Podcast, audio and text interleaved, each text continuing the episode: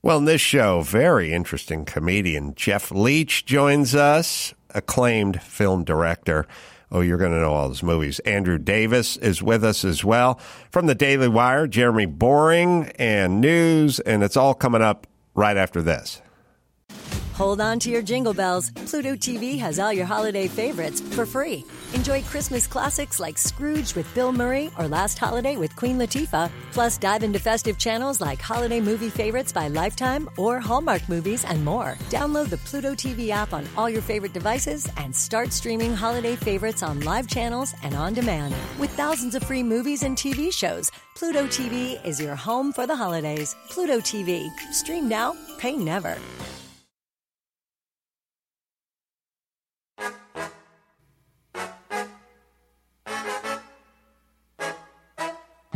From Carolla One Studios in Glendale, California, this is The Adam Carolla Show.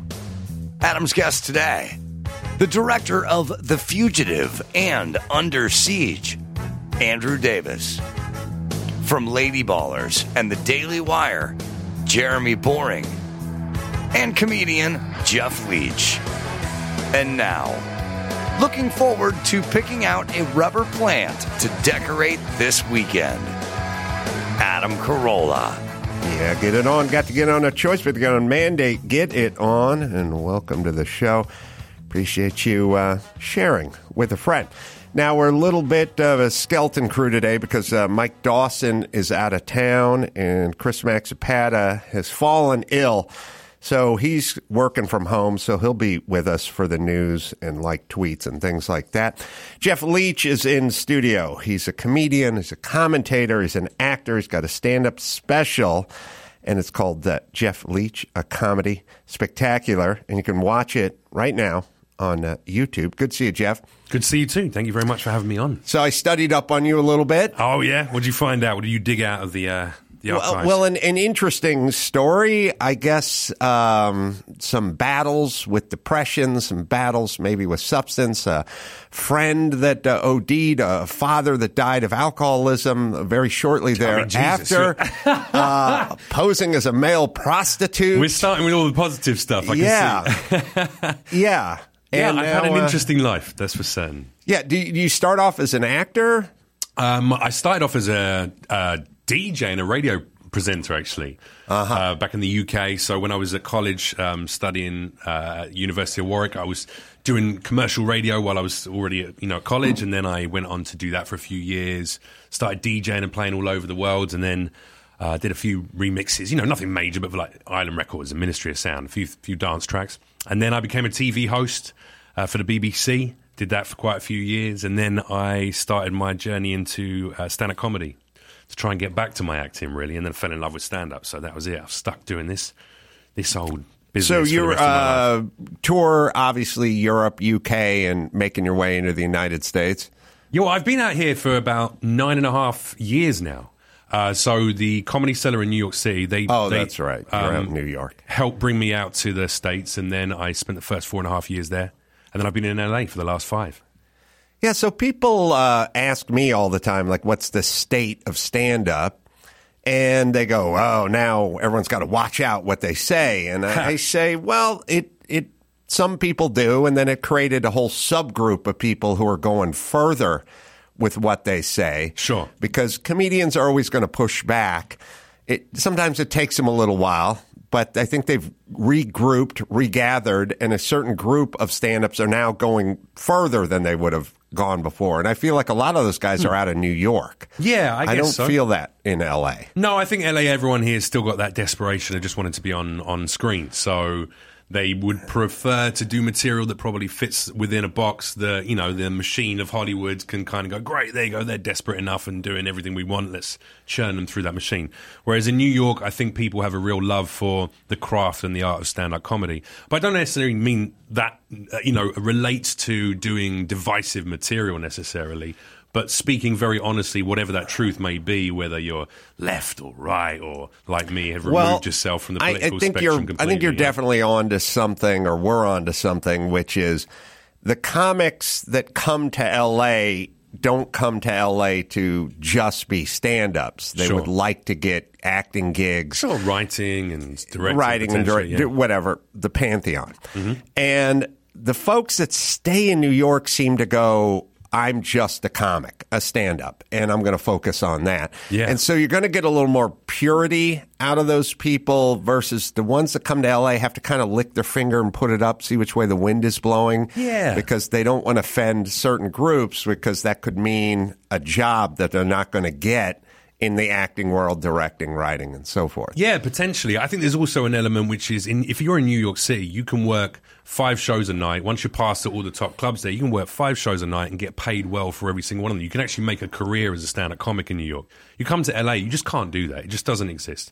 You don't get booked out here based on how funny you are. You get based uh, booked based on how many tickets you'll sell or what kind of celebrity status or presence you might have in the media. So uh, yeah, that's probably why you end up with a lot more purist comics in New York City because they can just do that for a living and actually come home every day and feed themselves. Whereas, What do you get paid in New York if you get passed and you're doing it? Doing oh, it every uh, night. it depends. During the week, I mean, anywhere between like you know twenty five to one hundred and fifty a show, and then and if you're doing five of those a night, you know that can stack up nicely. Sure. And then the weekends, it's uh, nearer the higher end, you know, the seventy to one hundred and fifty kind of a show. So um, here's something interesting. Speaking Yeah. of stand up, I was doing shows in Sacramento a couple of weeks ago. Right. This is just uh, happenstance and serendipity, but. Um, but you tell me what your take is on this. So I, I was working uh, my opener, uh, young comic, uh, good writer. And uh, after my set, he would go, "Oh, maybe tweak this, or here's a suggestion, or here's whatever." I'm always uh, all ears. Did you wait? Did you ask for that feedback, or did you just No. offer it? Okay, I did not. I did not ask for it, but he gave me uh, a, a line or two, and I Okay. said, "Yeah, that's you know, my feeling is is give me a line.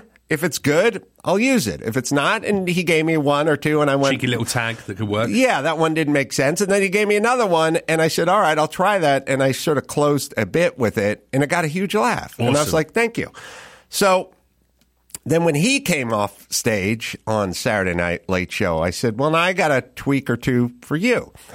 And he does this bit. And he says, I don't know if the guy's white or he's black or whatever, but he uses the Well, name. your opener, you don't know what race he is. no, no, sorry. I don't see color.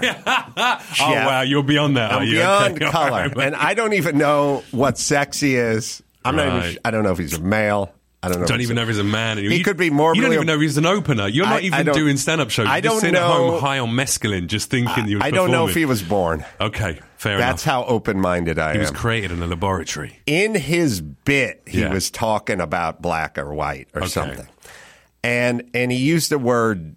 The name of the person he was talking about in the bit, and I won't get bogged down on it, was John. Okay. And then when he got off stage, I said, you know, John doesn't sound like a either or name. It sounds like a white guy you're talking about. Why don't you go with a name that could be I mean, it's white or black? though. Quite biblical, because in the black community, biblical names are, are very prevalent. So I'm sure there's quite a few Johns out there. There's some Johns, but I think they use Johns more uh, when they're pimps and they're referring to guys that are are with their hoes. I mean, that is an incredibly regressive view. But yeah, let's go with that. Whatever.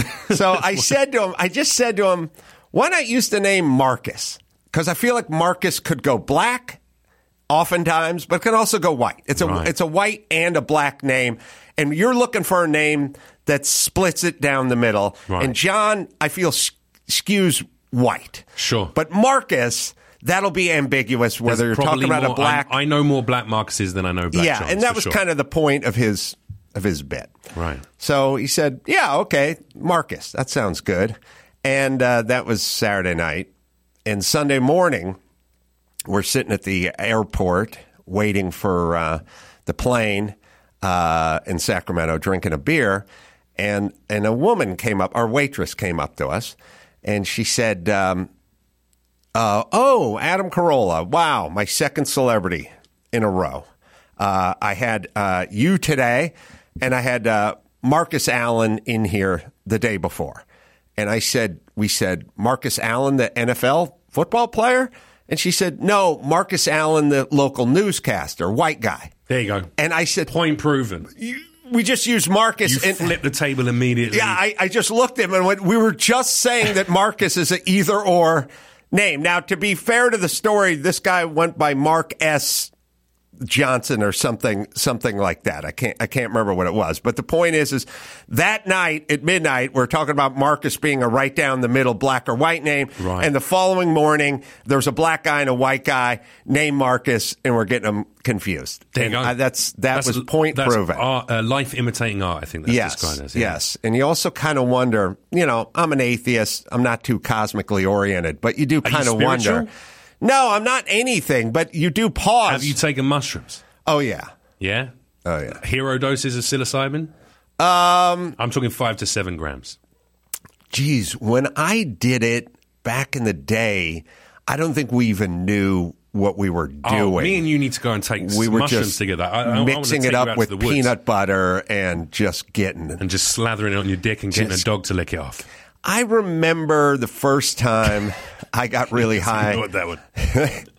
the first time I got high on on mushrooms, um, I remember a few things. I, I sat around and I was I was watching TV, and a couple things popped up. Because the thing about mushrooms, I mean, you know, I do, I do know. Yeah, I've taken psilocybin, uh, but I, I, I used to take it to pie, and now in the last year, I've taken it kind of three times on separate occasions, but heavy doses, like five to seven grams each time, as a healing tool, as a, as a transformative therapeutic tool.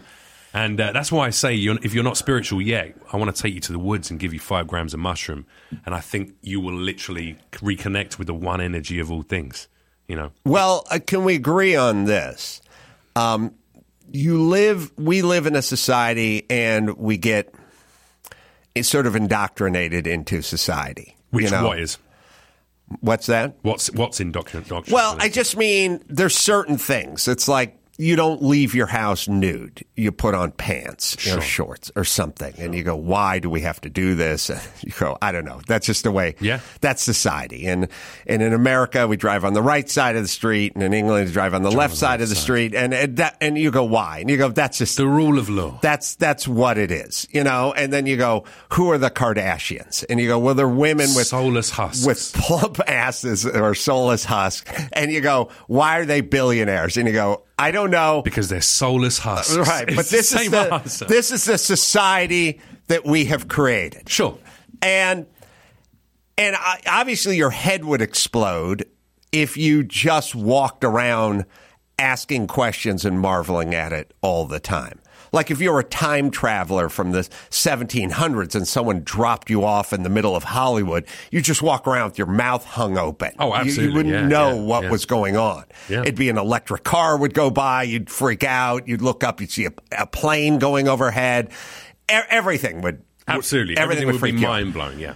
Right. And so, as a member of society, on a But if you were from 1970, you'd look at the modern day site and go, "Where are the flying fucking cars?" yes, where. I'd be Can I swear on this? By Yes. way? I did. Okay. Apologies. I should have checked that before.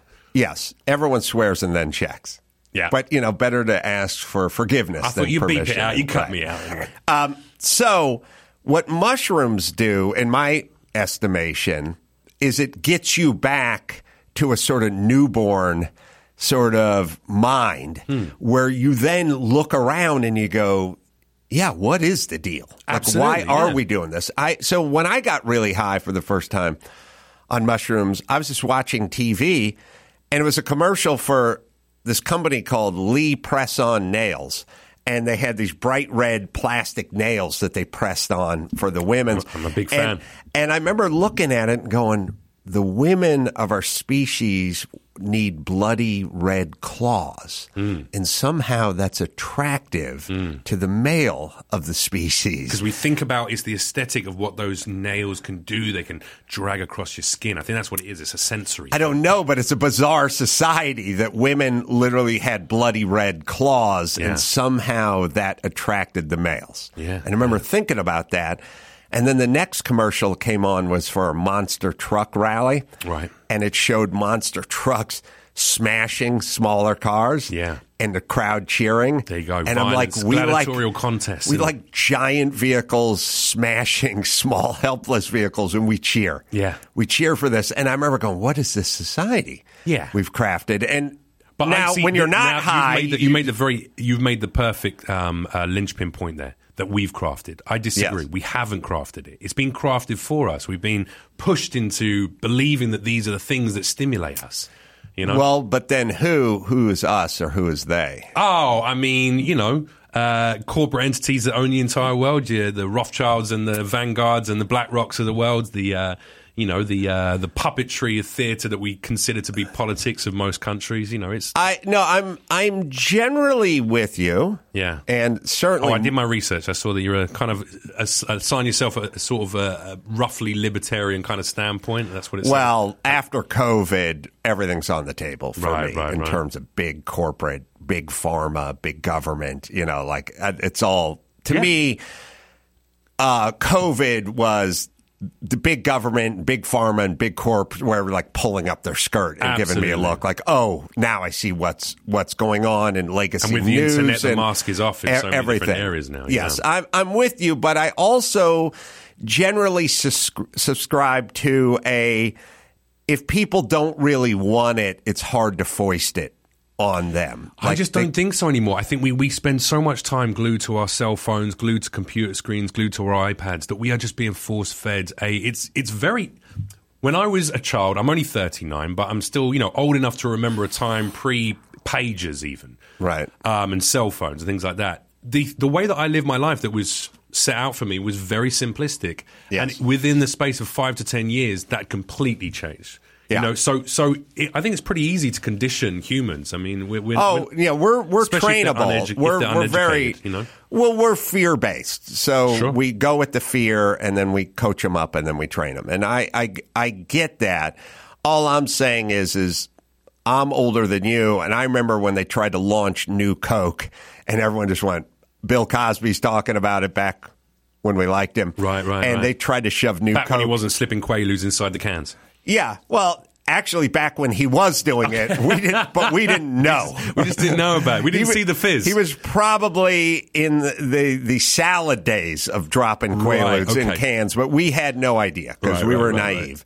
And he may have put the shit in Jello too, and and Jello pudding pops, I mean, sure you know, whatever. What's the Quaalude and the pops? I'm sure he put them everywhere. Everything he sold was a a, a, uh mule for Quaaludes. Yeah, if you think about it, absolutely, you know, he didn't yeah. sell cars. No, He mostly sold food and stuff you ingest. Yeah, Yes. exactly. So we, they, but New Coke didn't work. Right. We were like, we rejected it as Right. hard as they tried. We went, no, we reject New Right, Coke. right. So I'm saying Madison Avenue and big corporations and stuff, they do make a push every once in a while, but if we don't want it, we, we still will reject it. So and maybe that was 30 years ago so when we had free that, like, will. Human society as a whole wants this kind of division. We want this. We want to hate our neighbours for all the small discrepancies of difference in our aesthetics, our race, our gender, our sexuality, whatever the fuck. You know, you've got to hate everyone for all these different I, reasons. I no, I, I think my general approach is we need to have a certain there's part of our reptilian brain needs to whoa, whoa, whoa! Are you revealing that you are in fact a reptile? Is this? What, I have a reptilian brain. Part it's, of it's it. been confirmed, ladies and Part of gentlemen. it. He's part of the Illuminati. and I and part of us needs to be scared and needs to feel like we're being persecuted and needs to f- fight or flight. You know, there, that's a strong thing. Sure. And we essentially got rid of all the real dangers and obstacles. You know, no more saber tooth tigers and, and things of that nature. yes. So now we sit around and we get equally as animated about nothing Or agitated and agitated anxious about, about nothing burgers. sure. Y- You know what I mean? Sure. And that's the new world order. We've gotten everyone out of the fields, off the farms, into air conditioning, and we still have this fight or flight thing. And so we become super animated about Israel or Hamas or, you know, we get very, Understood. or, or, uh, you know, a race, race related something involving a policeman or whatever. We get super animated. And I just go, what do you care so much about this? Like, who cares? You know, the. Well, it depends the- on the subjective standpoint. I mean, like, it's some of those things you mentioned. Of course, if you're like directly related to, I can see how those things would mean a lot to you. Well, but I like- agree with you that we no longer have a need to just survive on a daily basis. So now we're looking for areas to excuse our behaviors. To go, well, this is why I have to fight against all these Well, things because I. You remember the uh, coach? I keep calling him the coach, but he was sort of the manager, the whatever, the architect for the uh, women's soccer team from Spain, and he kissed the woman Oh, on the yeah. lips, and everyone was animated. You know what I mean? It had an opinion, and I kept saying, You should have seen what happened in the uh, changing room afterwards. That was even worse. I said, who cares? Who cares? It was nothing. They were celebrating. Who cares? It has Right. nothing to do with you. They won the world championship. Let them celebrate. These guys celebrate the way they celebrate. Now I don't know what no her one was response injured. to it was. What was her response? Was she upset about it? Did she find it unpleasant and uncomfortable? She was not upset about it for a period of time until the mob got to her and told her she had to be upset Right. about it. And this is my point. Who is this mob? Why does she need to be upset? Sure. It lasted, the whole incident I've been to Spain. A lot of kissing. was one second long. Yeah. It was a one second kiss Sure. in a celebration. So you're saying if I took one second and kissed you gently on the tip of your penis, you would have no issue with it because it would be it's just a moment in time. It's just a two men moment- sharing moment in time. We took five grams of mushrooms. we're in the woods. Oh, no, now I was going to go to the woods with you. Now I'm getting where I'm this not even a woods thing is homosexual. I say going. in my special. I'm just a European. It's different. well, you It's like- were a male prostitute for a while, were you not? For what? No, I did a documentary, an immersive documentary about male prostitution, where I had one client, Uh-huh. you know, who turned out to be uh, a stripper who wanted the role reversal. She was a fan of my other TV shows. Oh, it was a and just wanted female. Yes, it was a female. Well, yeah. look, here's honestly the problem with the prostitute. I didn't game. go. I didn't go full send with that. I really should have. You know, This is dudes judgment-free zone here. Yeah. You, you do what you want. You Thanks, kiss all the dick tips you want. Just the tip, though, Adam. Just never, the never the shaft. Ugh, disgusting. So, no, what I'm saying is, is when you see, when someone says there's a female prostitute, Right. you go, I get it. She's with men. Sure. When they say a male prostitute, you go, You assume probably with men or, and or women. Yeah. 80% men with a 20% woman It's thing in my mostly mostly male to male. For that's what we've discovered in the documentary. Yeah. so when you want male prostitute, you ended up with a woman. I did, yeah. That's yeah, good. Yeah, I didn't. I didn't. I mean, I, I, I explore my sexuality. I've I've always been heterosexual, but you know, I had the the at least honesty to go. Could I be into dudes? You know, and it's just not for me. Yeah, I agree. Yeah. Not for me. What is either. it that turns you off about men? What is it that makes you go? I just don't want to kiss him.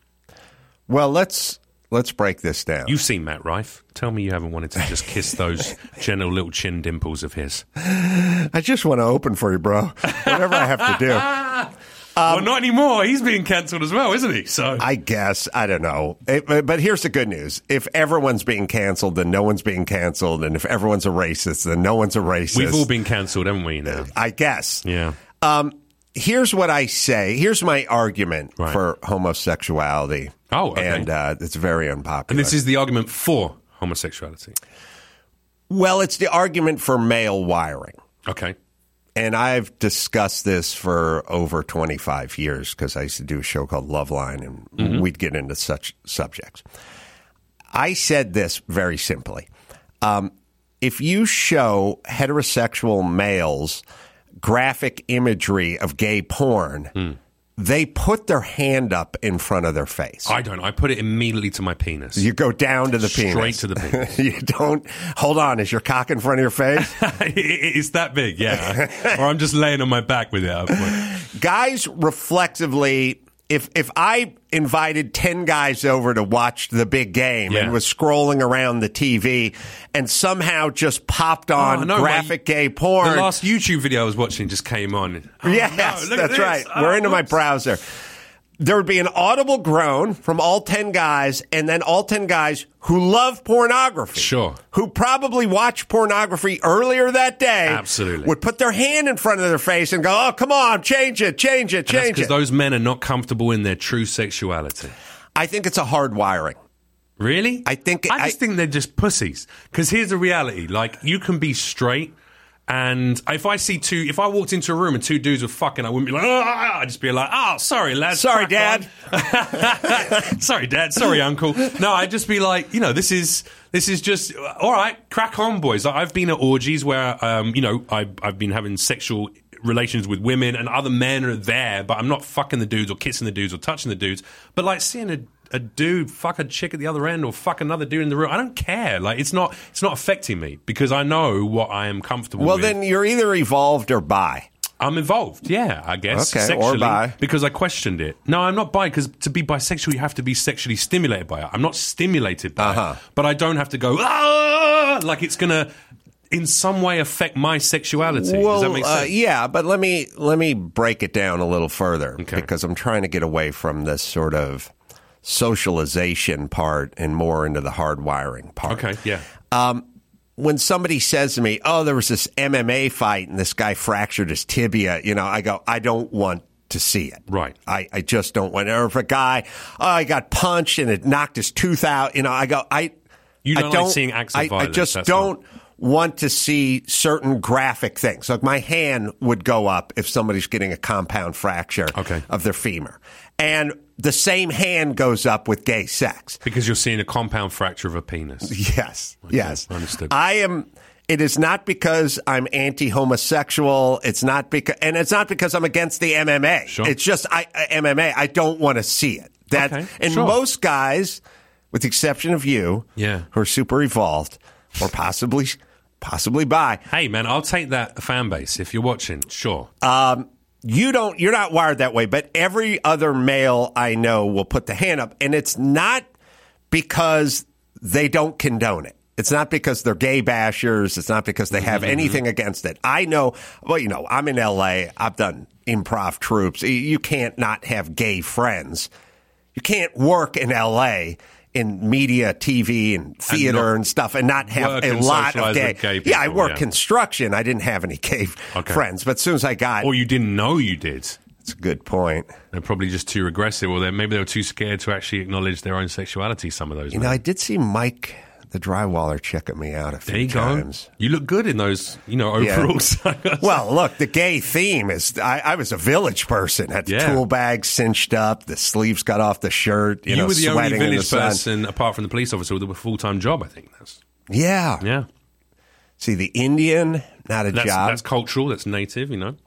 Uh, I think one guy was like a lineman for the county. I think one guy worked for like the phone company or Right, something. right, right. Uh, and he drove the main line. maybe, maybe I'm confusing the construction worker. Yeah, there, there was a the See, the biker that guy you know didn't this have a many job. members of what the dress code was for the uh, for the uh, the group it suggests to me that you might I'm have, bi? Well, you might maybe you're a little bi as well. There well, we go. Oh, it's here we funny. The only guy with the the only straight guy in the village people was was the cop, go.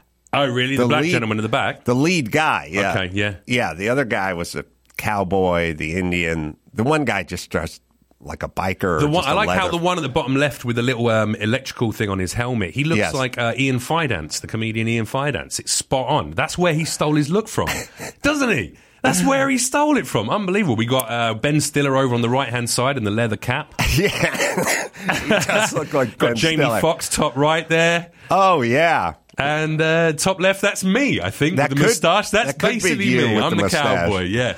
All right. So now that we've assigned a comedian to all of the village people, Yeah. Um, so uh, back to uh, homosexuality. Yes, you think oh, it's oh, I want to get back to the orgy. Yeah, it's it's hardwiring because because even the most. I, you know what? I talked to Dr. Drew about this once, Okay. and he took a functional MRI. And So what does that mean? What's a functional I don't know. They study your brain. Okay. And then they show you a picture of a kitten and they see something lights up and So then they see sh- where the synapses fire. Depending on yeah, they show you a have. picture of pumpkin pie and another thing, and then they show you a graphic gay porn, and your brain starts going, "Oh no!" Okay. So there, there's a, it's, it's not. There's some science to it, but let's get back to the orgy. Oh yeah, I mean, I used to uh, be quite sexually promiscuous. I think. And How many I, orgies did you attend? Uh, I used to go to Romania every year. So actually, the ones that I used to have were in Romania. My mum's Romanian, so I would go out there to do events for some friends and hosting this big tech conference.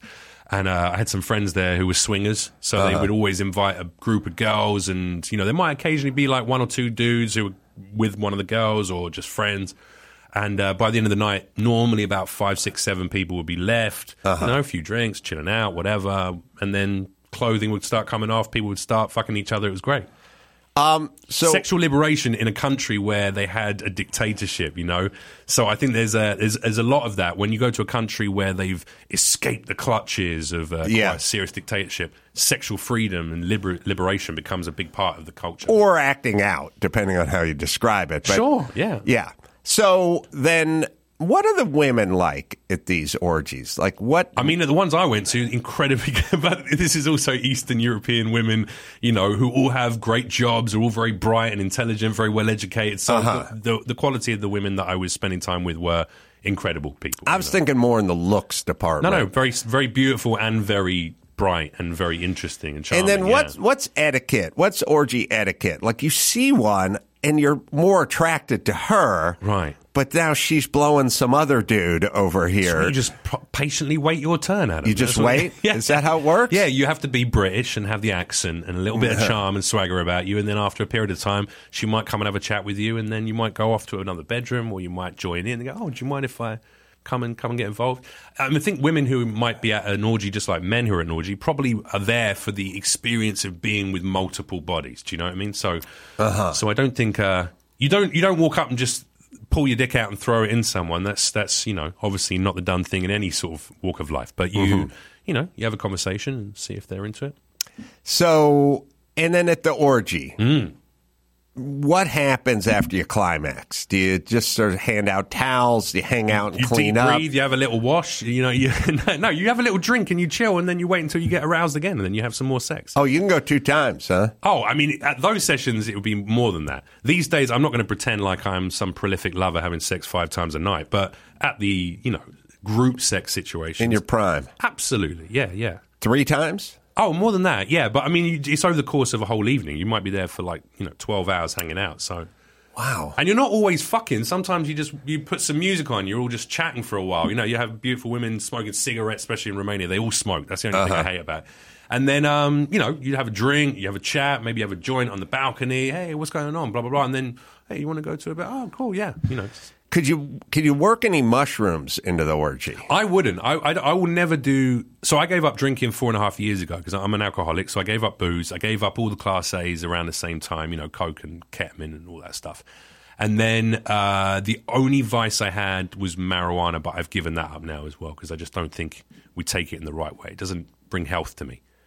Um, so yeah, so for me, I don't want to use any kind of substance to uh, party with or to enhance a party. If I'm going to take something, for instance, psilocybin or ketamine, they actually do therapeutic ketamine treatments, which I'm going to do with some some veterans I just met actually. Um, it, it can be very healing. So that's the only way that I would do drugs ever again is is, is in that kind of healing, therapeutic manner.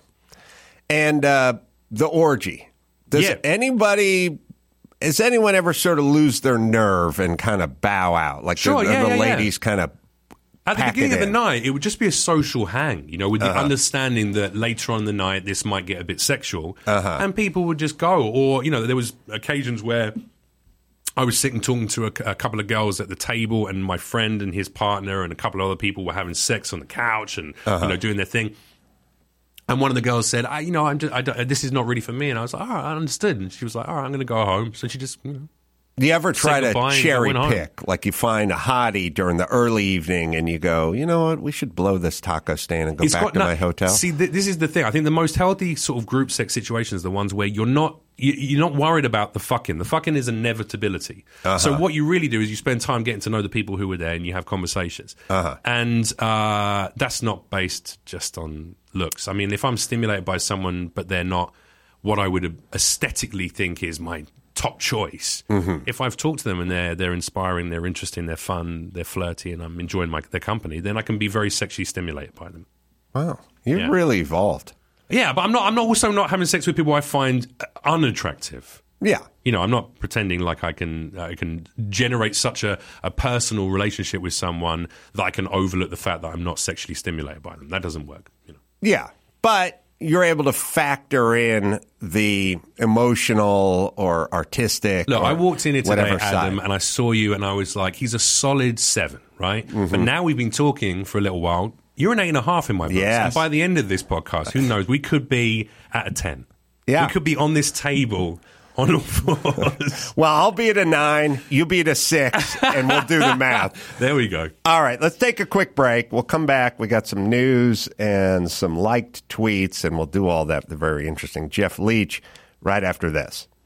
Let me tell you about Angi homeowners. You know, it's a lot of work to own a home, whether it's uh, everyday maintenance, repairs, or dream projects. It can be hard to even know where to start. All you need is Angi, your home for everything home.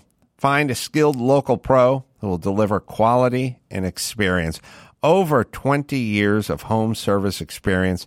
Bring them your project online or with the Angi app. Answer a few questions and Angi handles the rest. Look, you're busy. You don't have time to do all this stuff. Let Angi handle it. Take care of just about any home project in just a few taps. Download the free Angi mobile app today or visit online. Visit Angi.com. That's A N G I dot com. A N G I dot com. That's Angi. Let them do all the heavy lifting.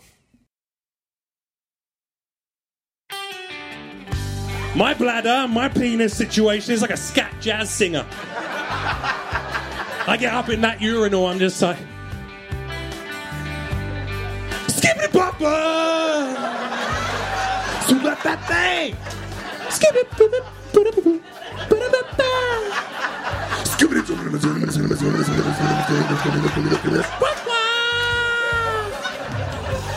I don't know when that shit's gonna end. I don't know when it's gonna come out again. I have to shake it for fucking 20 minutes afterwards. Just get every lo- I have to milk it like I'm like I'm trying to get venom out of a snake. Just God. Two hands. And I got foreskin, so I have to get that out of the folds. You know what I mean? Just. Finally, I popped that bad boy away. I got up, wash my hands, check the hair, get to that door of the restroom. See you later. Skitty-boo-boo. Jeff Leach is on the Adam Carolla Show. All right, back with the fascinating and worldly Jeff Leach. Website, jeffreyleach.com is where you can go. Find out all the dates. I'm going to put that in my right? next poster. Fascinating and worldly. Sorry, I'm fighting a cold, but yes. Yeah, I won't put the bit about you uh, hooking up phlegm while you said it. Yeah, sorry. But, uh, and the stand up special, Jeff Leach, a comedy spectacular, available now on YouTube. Um, Chris is remote. He's uh, Hey guys. not feeling well today, but he's got some uh, news stories and some tweets, and uh, we can get into that with Jeff. And uh, Jeff, react however you like. Hi, Chris. How are you? Hey Jeff, good. Uh, so I uh, I just want to talk about this tweet that you were tweeted um, earlier, Adam, about the because you, you presented your paintball solution to for all like the flash mob theft. Yes. And um and uh, Jeff to just refresh you, Adam says that if if like the security guards or people just had paintball guns and like so all the all the unruly people on airplanes fighting, the people at drive through windows abusing the the workers and the Sure. people who are stealing from CVS and Home Depot and You think and just Lowe's pelt them with paintballs? Yeah. Why don't you go to the next level and get the little bags, those little bags that the police use? Boom, boom, boom, boom, boom, boom. 'Cause oh, that's less we- cleanup, We can put pepper in the in the paintballs if if we want. You know, you, you just you just want to make a mess, Adam. I'm going to start with paintballs. Okay. And and they're already making a mess because they're tearing everything off the the shelves Fair and enough. knocking over racks and everything else. I'm just saying So a little bit of silk you paint get is not, not going to the make mess. sound of the paintball is enough to make everyone scatter. Like Sure. we've had all of these. All right, let's let's look at it this way. Right. Um, we in in America, we've had all these crazy mob school beatings. Somebody, two people died. Two teenage boys died. One was beaten to death recently. Another one stabbed to death. And all the teachers can do when these mobs of 16 and 17 year old boys are Yeah. just in a full feeding frenzy and beating on someone is to sort of approach from the outside and yell, stop it up, bring it up." Stop But they're, they're in frenzy mode. Sure. You know what I mean? And they're punching and kicking someone on the ground. If those teachers had a paintball gun, just pop, pop, pop, hit three guys in the back. As soon as the mob heard the sound of the paint gun, they would scatter. I feel you. And all it would do is ruin a couple of sweatshirts and leave a welt or two on the ass of an unruly 16 year old. Well, I definitely think it's better than having a you know a cop in the school either pulling out a gun or beating up a child. You know, that's, Yeah. could- Well, the cop now has. The cops are in the same position. Either you pull out a gun and fire it, which Yeah. you don't want to do, or you yell at the crowd, break it up, but they don't listen to the cops sure. anymore. The paint gun would work. That's all. So I'm saying. instead of giving teachers guns, you just want to give them paintball guns. I'll give them paintball guns. Okay, all right. Yeah. I mean, mm-hmm. now what if the kids get really good at that? That- that You, you could actually have a double benefit because effectively it could be like an athletics training for the children as well. Yeah. stimulate a little bit more health and Yeah, they'd start running. They'd Yeah. burn some calories. They'd burn a few calories. Yeah, this is a great fun. video of some guys uh, stealing someone's catalytic converter, which is what we do out here because we've descended into hell. And a guy comes running out with a paintball gun, and they're under the car trying to get at the catalytic converter. I got to see this. Yeah, huge problem in California. This is in Turlock.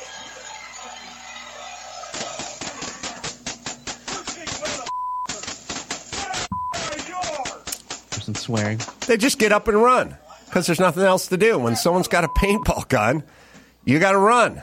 It also That's do, it. it. does sound like those first few shots does sound like a real Yeah. firearm, doesn't it? As well. Uh huh. It would work. It would work at the Home Depot. It would work at the school. It would work at the Macy's. It would work in your neighborhood. See, if I was that guy, I would have waited and gone around the other side of the car and then shot at them because there's nothing like taking a paintball to the arsehole. Yes. really, really push you in the right direction in life. You know. Yes, the uh, blue dye and the brown eye, as, as we say in the paintball That's what you business. That's what. Well, that's what we say. Amazing. Yeah, yeah. Paintball. Everyone thinks I'm nuts. It would work if the big crowds were like gathering and ripping off everything and pop, pop, pop. They just disperse. Look, that's if, all. if we can't get to the systemic root of why that problem is happening, then uh, yeah, I think it's the best non-lethal option available. Well, the systemic root is we're letting it happen. It's not that people are poor because people have always been poor. Right. It turns out that it's a small group of people that are much more organized than we think. Right. I think there was some story out of New York where it was like $4.4 billion worth of retail done by like 200 people. Right, Like right, it's the right, same people. They've, Oh, you they're mean the gaming- smash and grabs in, Yeah, like, they in figured the, and the things, yeah. system out. It's not just sort of random, Sure. You know, random theft. It's uh, the group has gone. Oh, this will work. We we figured this out. I get that. We'll do It- it. Well, it's criminality, but it's also criminality to like generate some revenue, isn't it? Because people are just going, I got nothing, so I'm just going to go and take it from these big corporations that don't really give a shit about anyone anyway. yeah, but who so cares if they give a shit about anybody? Yeah. Well, oh man, It's I mean, not their job I'm- to maybe give I'm a little. Maybe I'm a little. You're right. Um, I might be a little too. Maybe I'm a little socialist in my outlook because coming from the UK, you know. So there is Sure. a part of me that hates the the. I don't think a small number of people should be as wealthy as they are, while everyone else is kind of, you know. Yeah, but um, here's the problem. It's it's not really avoidable given the system. Right. Um, that's number one. Number two, I don't really look at it as a as a finite amount of money. It's there can be ultra rich. They're always going to be ultra rich, and then you can go out and, and get money too. It's not it's not because they have hoarded all the money. I guess is what what I'm saying. And there's a certain amount of it that's baked into the system, hmm. but it's like McDonald's. You know, you go McDonald's. They they don't, they don't pay their workers a living wage. You know, Right, right, and then you go, all right, but you don't have to work at McDonald's. I Sure. I worked at McDonald's for a summer when I was 16, and I was like, this fucking place sucks. But if there's not any other jobs out there, then you've got to go and work at McDonald's. You've got to take whatever's available to you, surely. Yeah, but there are other jobs available. There, when I did it, there weren't other jobs I just available. want these fuckers to pay their taxes, Adam. That's the only thing I really want. I don't care. Yeah, be a big corporation, be as wealthy as you like. That's absolutely fine. But just pay the correct amount of tax so that when I pay my tax every year on what I earn and that I hustle for, it actually gets spent on the things that it should be spent on, like, you know, some education, maybe Well- even some fucking healthcare. That'd be nice, you know, They're- things like that. Well, So- first, I, I, the government's going to waste whatever you give them. That's number one. I don't, I don't Yeah. Trust them to go. Well, if they only had a little more money, then we could have a healthcare system. Mm-hmm. useful." They're going to squander it.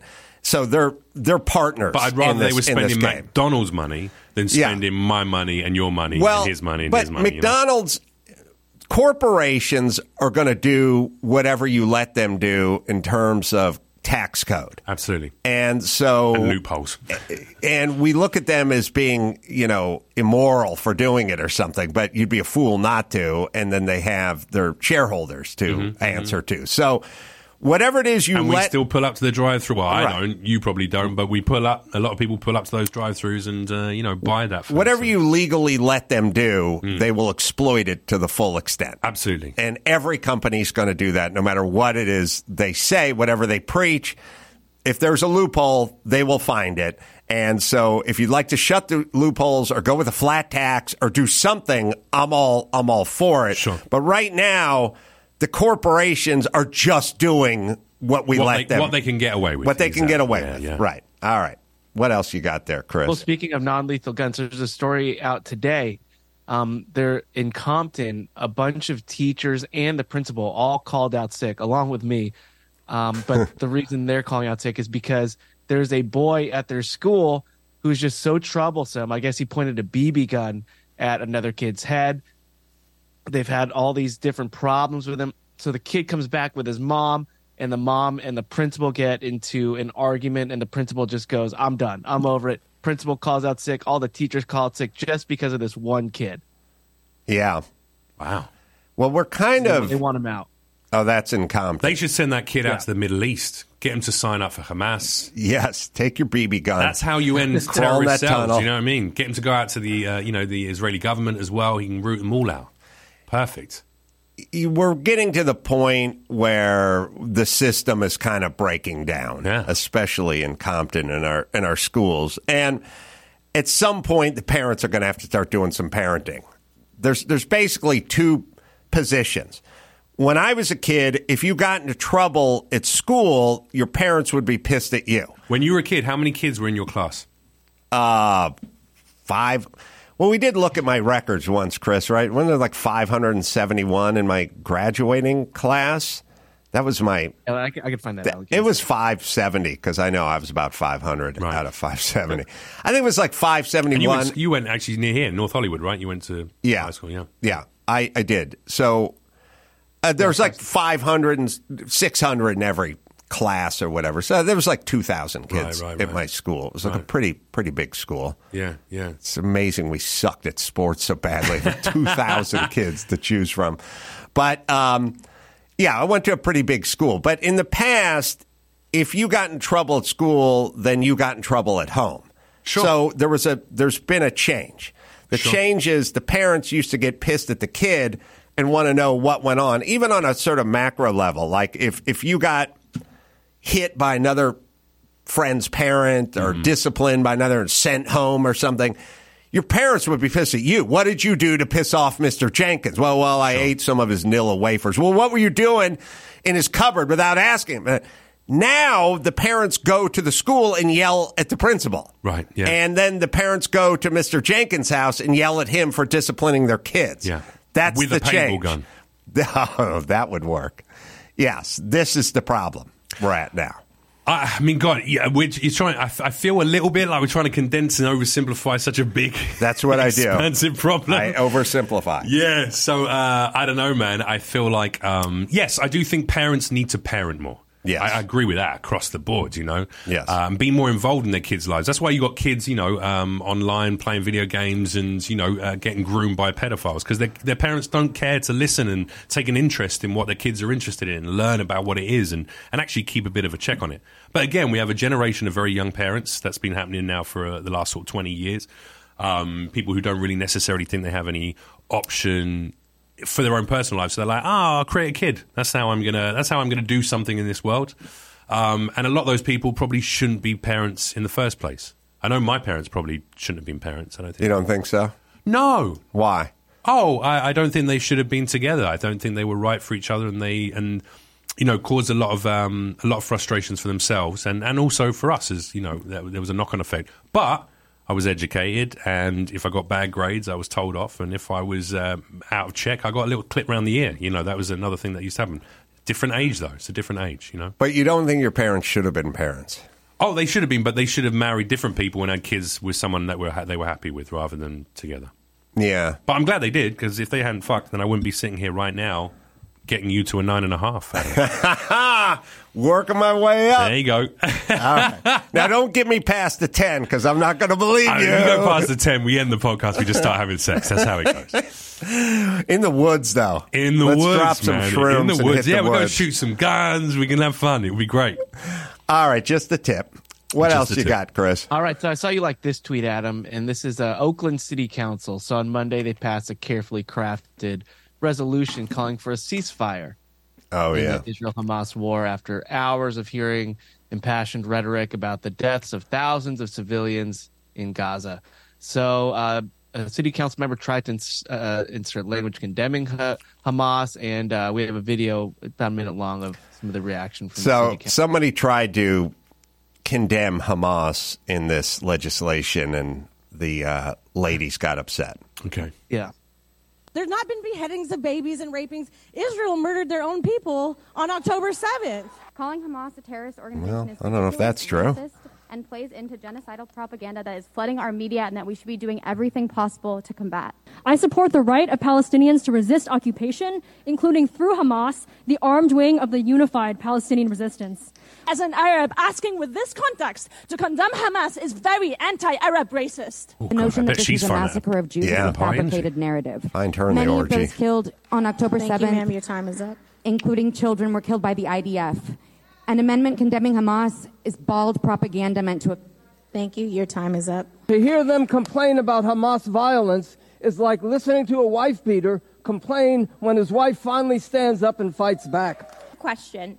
Did anyone else notice that those who oppose this resolution are old white supremacists? There's been a lot of atrocity All right, propaganda it. raging. All right, people gone insane. It's weird. We're living in a weird time. It must have been a sale on those scarves. Everyone had one. That was amazing. um, I mean, it's such a it's such a hot topic. It's very difficult to have any opinion on this without Oh, I got being destroyed by anyone. But man, I'm just for people. I just want to see some humanity. Yeah. So Hamas are absolutely a terrorist organization, but the people of Palestine are also being slaughtered in Yeah, thousands. they and that's, support that's. Hamas. Um, there's a there's a bunch of, But uh, they support Hamas. Not all of them do. No, in the not same all way, of In the them. same Too way many. that in the same way that a, a large portion of Israeli people do not support the Israeli government. You know, they don't It's support. true, but the. Israeli, Israeli So- government aren't terrorists. I go down to a seven again. I'm, I'm, I'm no, I'm not disagreeing with you, but at the same point, I'm not like I just don't think. I think, God, Jesus Christ, you're trying to get me cancelled again, Adam. Uh, This is- listen, being canceled for not supporting terrorists is fine. I don't support terrorists, and I also don't support the uh, the bombing of civilians. That's what I don't but, support. But they put either the or. civilians underneath the terrorists. So what are you going to do? Do you think all those people are are are um, in support of Hamas? You think all those? You think all those No. four thousand kids are in support? of No, Hamas? not all. A Just- large just some of them, some of no, them a, a, a, a, a number that is too high that that enables them to exist. But you're, and I guess the the uh, situational reason for that is when you're stuck between a rock and a hard place, you take any option that you got out, even if it is an extremist, lunatic way out. In the same way that I think there's extremist beliefs within Israel, there's extremist beliefs within Palestine, and you know, Yeah, well, they're, unfortunately, they're, they- they extremism don't, they don't to have to not flourish. They don't have to not flourish. They can flourish. They're What, Palestinian choosing- people? Yes, they're not flourishing because of Hamas and because of Jew hatred. Right. I mean, listen. You know, it, it's an. I don't know if it's popular. I don't know if it's unpopular, but that's that's This, the this truth. is a they subject. Jews This is a subject matter that I personally I do feel really um, responsible to not oversimplify because, first of all, I'm not a politician. I haven't done uh, years of research looking into the history of these two countries, these two places, these two groups of people. I don't know enough about the poli- uh, the policies of either of the two governments, governance of those places. So for me to comment on it, I'm a fucking comedian. I make dick jokes and I talk about how I'm going to have sex with you at the end of the podcast. do you know what I mean? And well, that's why. no, that's I, why. what upset Israel. me about I'll so many oversimplify it. Israel would like to live in peace. Their neighbors do not. I think Israelis would like to live in peace. I don't. Yes. I don't think the Israeli government has any desire to live in peace. Well, there's that. There's that argument. I think there's they, a lot of Palestinians who would like to live in peace, and I do. Yes. I do not think Hamas wants to live in peace. No, they don't want to live in peace. Have, have and taken and hostages on October 7th. There's a lot you know, of so- Palestinians who want to live in peace, but not enough to get rid of Hamas. Oh, I, d- I don't know. I disagree. I think mo- I think most of the people in both those countries probably would rather be living in peace. I, I don't think any of them would rather be worrying about There's whether they're tons of footage of sisters, civilians like cheering on Hamas when they're coming back. From Yeah, but there's so much misinformation on both sides at this point. I mean, it's difficult to even pick out what is real, what is not, what is. Well, Hamas is, lies. You know, Constant. Hamas lies. That's Oh, all yeah, they do. But they both lie. Yeah, both. yeah, both, but both no, groups Israel lie. does not nearly do what Hamas does. It's like, look, here's what they say. Here's here's how it works. Hmm. They go, we just had a prisoner exchange, right? And they go, women and children on both sides were exchanged, right? sure. Okay, that's a correct statement, but here's the part they're missing. Hamas has children. Four year olds. Sure, two year olds, sure, sure, newborns, six year olds, women, The Israeli civilians. government Israelis women has who have been convicted who've of tried to blow up again. car bombs Understood. and 17 year old boys who tried to stab people Yeah. in a pizza parlor. That's Sure. not women and children being exchanged. That's terrorists 100%. and women and children being 100%, exchanged. yeah, That's how with the news rolls. All right, I've done work my Jeff, way, way down to rather a six. You getting, uh, You're not down to a six. you I don't, I, I don't, I, and I don't think we're like necessarily in a difference of understanding on this No. thing. I just think, you know, this is why I'm sick and tired of fucking celebrities getting involved in this. Because if you really care about that much, get on a fucking plane and go out and fight for the side you think you really, Pick up really a paintball support. gun For- and go out there and take care of business. Yeah, go shoot a few paintballs at either Hamas or the IDF. Do what Yes. you need to do. But honestly, whinging about it on, on the internet or whinging about it on podcasts, I agree. none of us are educated enough to understand it, and none of us are living it. Not one of us is living it. What Yes. I want to see is innocent people stop being murdered on both sides. That's what I want to see. Yeah, I agree. But That's- Hamas that's can't hide is- behind innocent people. That's the problem. All right, what's next? Well, well. Um, b- before we, we leave this topic, I just want to, if we're talking about celebrities, uh, Miranda, Cynthia Nixon from Sex and the City, she has now begun a hunger strike outside the White House. She already looks pretty hungry, which is Yeah. Joe Biden. Damn. Into, Yeah. uh, Well, now she's thirsty and hungry because she, She should have hit a couple of all-you-can-eat buffets before she started that boy, because she is. She, she's she need to swing by the Yeah. Golden Corral and carb load before she started. The So hunger sorry, what? strike. She's she's on a hunger strike to do what? To So get the, the- five day fast was launched to coincide with what had been scheduled the end of a four day truce in Ir- Israel's military offensive. But yeah, so she's just Hang on a uh, sec. A five-day fast is not a hunger strike. That's a juice cleanse.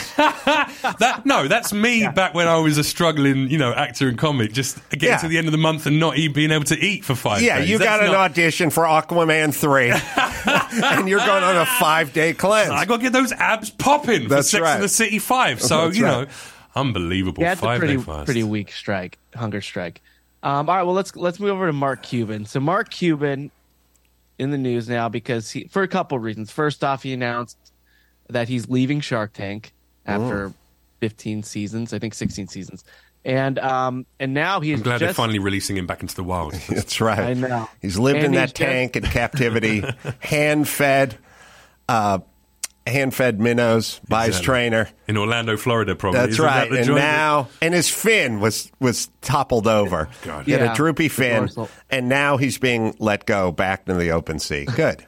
it's good. It's let him be free. But the um so he's set to also sell a controlling share of the Mavericks, Oh, majority stake. Three point five bill or something, right? It's worth. Yeah, now. to the casino billionaire Miriam Adelson. So he bought the Mavericks in 2000 for 285 million, and Nice. it's um, reports are saying it's going to be a 3.5 billion dollar deal. And that's for six, 55% or something like that. I mean, say controlling interest. That's not the whole price for the whole team. That's just a percentage that's of it. majority stake.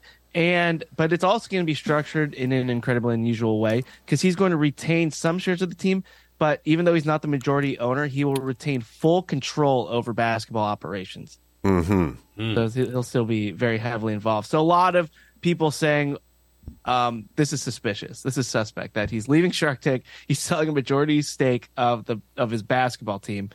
Um, people are thinking, is it because he's going to run for president?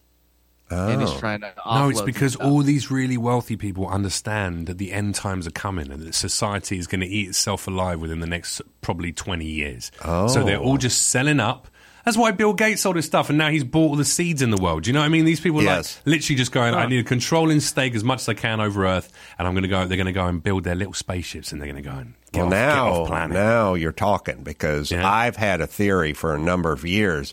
Why are all the richest guys on the planet trying to go to space? Oh yeah, they're all they- working on getting out of here. round. We've been wiped out on. Now they found a, a third advanced human civilization from thirteen thousand years ago. You know, monolithic structures in Turkey and Malta that actually show there was. This predates the Sumerians six thousand years ago that we know and we have evidence of, or major archaeologists have. It's all suppressed by the Smithsonian's and, and the uh, the CIA, but. Um, yeah, no, there was another. We've been wiped out three times. The human race has been wiped out three times, which is very likely if you look at any of the major. You can you can look at it from a scientific side, uh, archaeologically, historically, or you can look at it from um, a theological side. Even all those texts.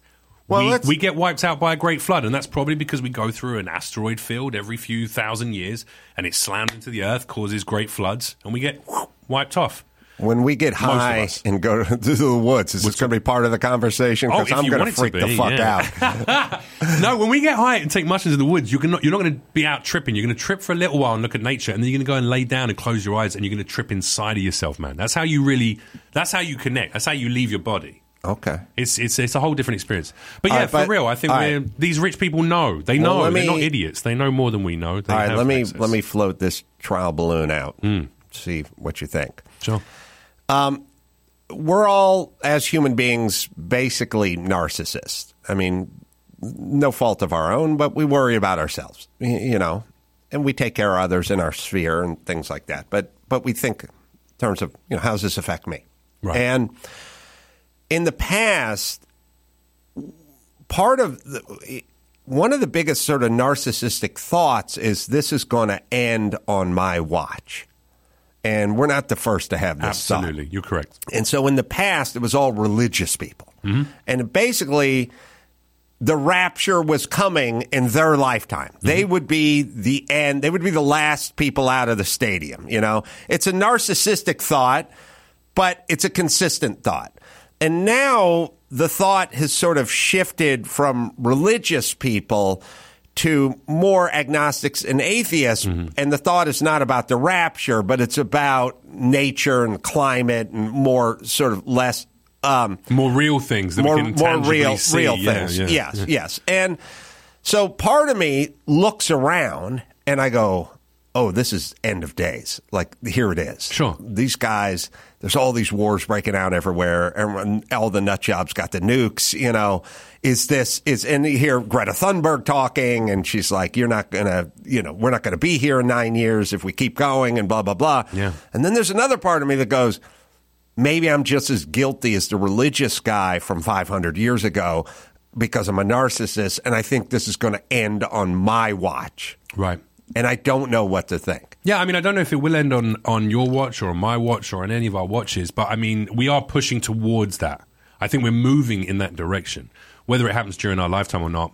And uh, this is again, psilocybin will help you because, like, honestly, once you once you do that, you go. It doesn't really matter when that comes. It doesn't really matter if you've done enough work on yourself. If you're happy with yourself, if you're finding a way to feel love, feel connection, feel happiness on a daily basis in small things. Like this morning, I took my dog for a, a nice walk for an hour before I came here if I'm doing things like that and focusing on things that make me feel fulfilled and happy, it doesn't matter. When the end times come, whether it's a big flood or a big nuke, you know, Russia sends over a bunch, America sends over a bunch, we all get blown to smithereens. It doesn't really fucking matter.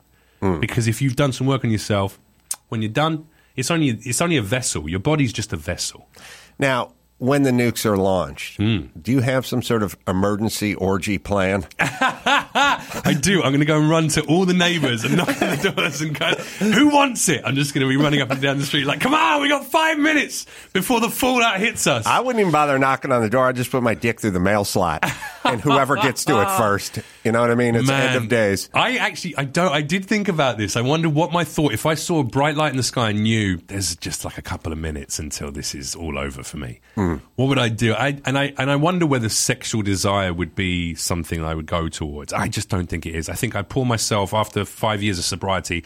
I would pour myself a nice long whiskey, like a really nice whiskey, nice Japanese whiskey, maybe something. Yeah, like that. now and then I'd sit talking. down with my dog and I'd just watch it.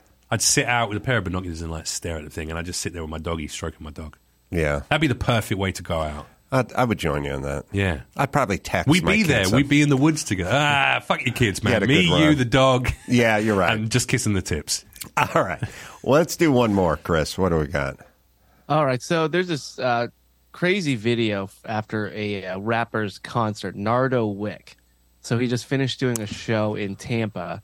I saw and it. a- yeah, and a fan comes up and asks. Uh, he wants to he wants to get a picture, and then he sees him like in, the back of the club. So he he goes and he uh, he has his phone out and he wants to get a picture. And Nardo's bodyguards sucker punch him twice. Right, so he gets hit on the side of the head. It stuns him, and then another guy punches him in the face. Like, and then he gets knocked down, ends up having to go to the hospital. And it's just this, it's just this terrible, terrible video. But um, yeah, we have. Do you want to watch it? Yeah, I've seen it. You're going to put your hand up. No, uh, the guy survived. I guess he's Yeah, got did. terrible problems though. But um, Like ongoing health issues from it? Like, well, I think he's something- still in the hospital, and this Okay. happened like ten minutes He's going to get a check, though, isn't he? He's going to get a serious I check. think uh, Nardo's Yeah. cutting a check. well, Um, Nardo, he went on Instagram saying, uh, you know, I don't condone what happened to my fan after the show. And in the video, he even like right at the end, you could see him kind of grab his gut bodyguard and tell him to chill. Well, Uh, the thing about all right, a couple things. The first bodyguard overreacts and just cold cocks the guy.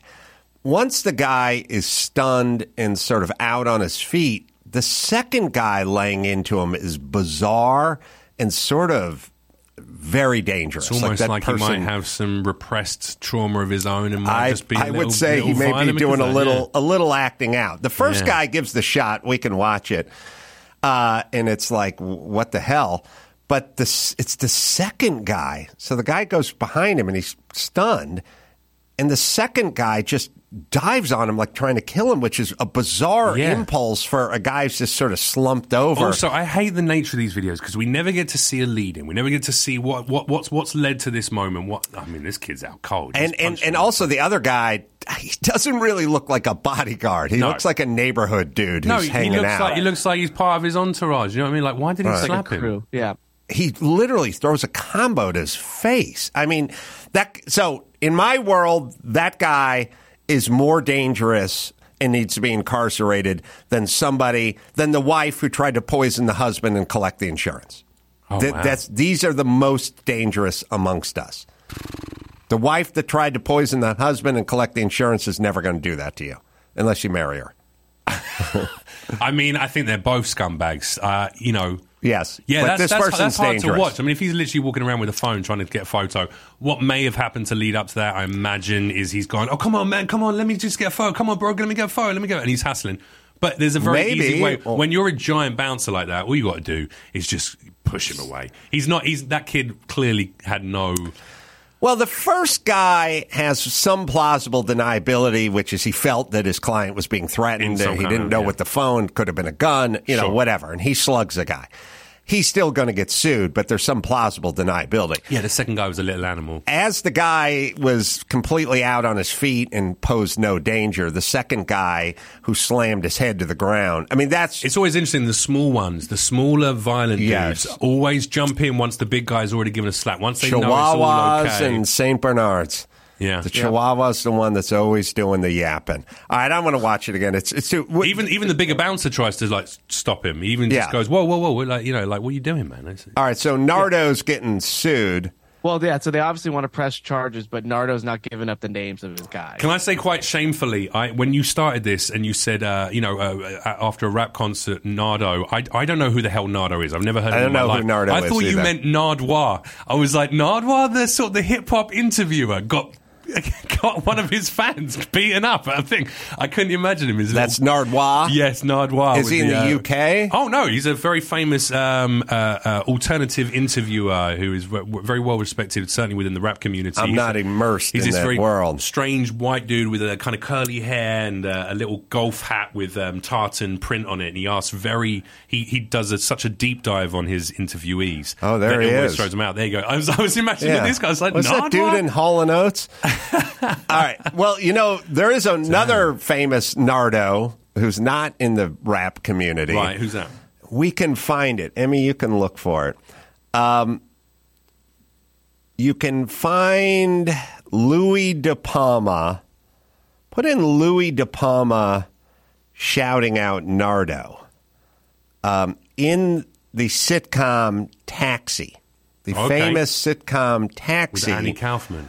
Uh, with Andy Kaufman and, and Judd Hirsch and, and uh, Danny DeVito Hmm. and, and many others. Belushi was he in that as well or not? Am I making no, up? I'm no, she, up. he wasn't. But Elaine, wha- oh, not Elaine. What is the actress with the photographic memory? Marilu Henner, but Marilu Henner. yeah, Um, I think her name in, in, in Taxi was it Elaine Nardo? Yes. Yes. Yes. So, D- D- so Nardo is what Louie De Palma was his name in the sitcom. He'd go Nardo, like that's the original Nardo. Now I don't know if Nardo, the rap act, was a huge Taxi fan and took the name from that. I'm I'm going probably not. Hundred. No, I th- I'm going to go hundred percent yes. Hundred percent, yes. One hundred percent yes. He's a super Big Taxi fan. series. Yeah, he grew up watching and he loved reruns Elaine Nardo. so much. It's out there. There's there's got to be Louie. That was his big thing. He'd get into the microphone. He'd be in the cage, and he wouldn't say Elaine. He would yell Nardo, and she'd come skirling along. Yeah, And she never got anyone beaten up, as far as I know. not that Nardo, No. but the rapper whose name was inspired from her from her So basically, work. you're saying he's letting down the, the namesake a little bit. He's almost Elaine Nardo bringing is not going to be disrepute to happy yeah. about what he has done to besmirch her good good name. Yeah. Is it does it exist, Emmy? Does uh, Taxi with um I'm still looking. what's We're his looking at the best it exists, but on VHS. I think that's unfortunately. what- yeah, or maybe on a wax cylinder somewhere. Yeah. I'm dating myself, but um yeah, it was uh, Danny DeVito. I just type in Danny DeVito yelling Nardo, and we'll see if uh, see if something pops up. Someone's going to, at some point, splice the sound from Taxi over that video. Nardo, Yeah, Nardo, pop, pop, Nardo, pop. Yeah, Oh man, mash it up. there you go. That's the remix. Right I'm not there. going anywhere until you find Danny DeVito yelling Nardo. And that was you looked it up, Chris. That is her last name, Elaine Nardo. Yeah, Yeah. we got that part Yeah. right. All right, do one more for us then. All right. Um, so Robert De Niro, he just uh, spoke at the Gotham Awards. He's pissed.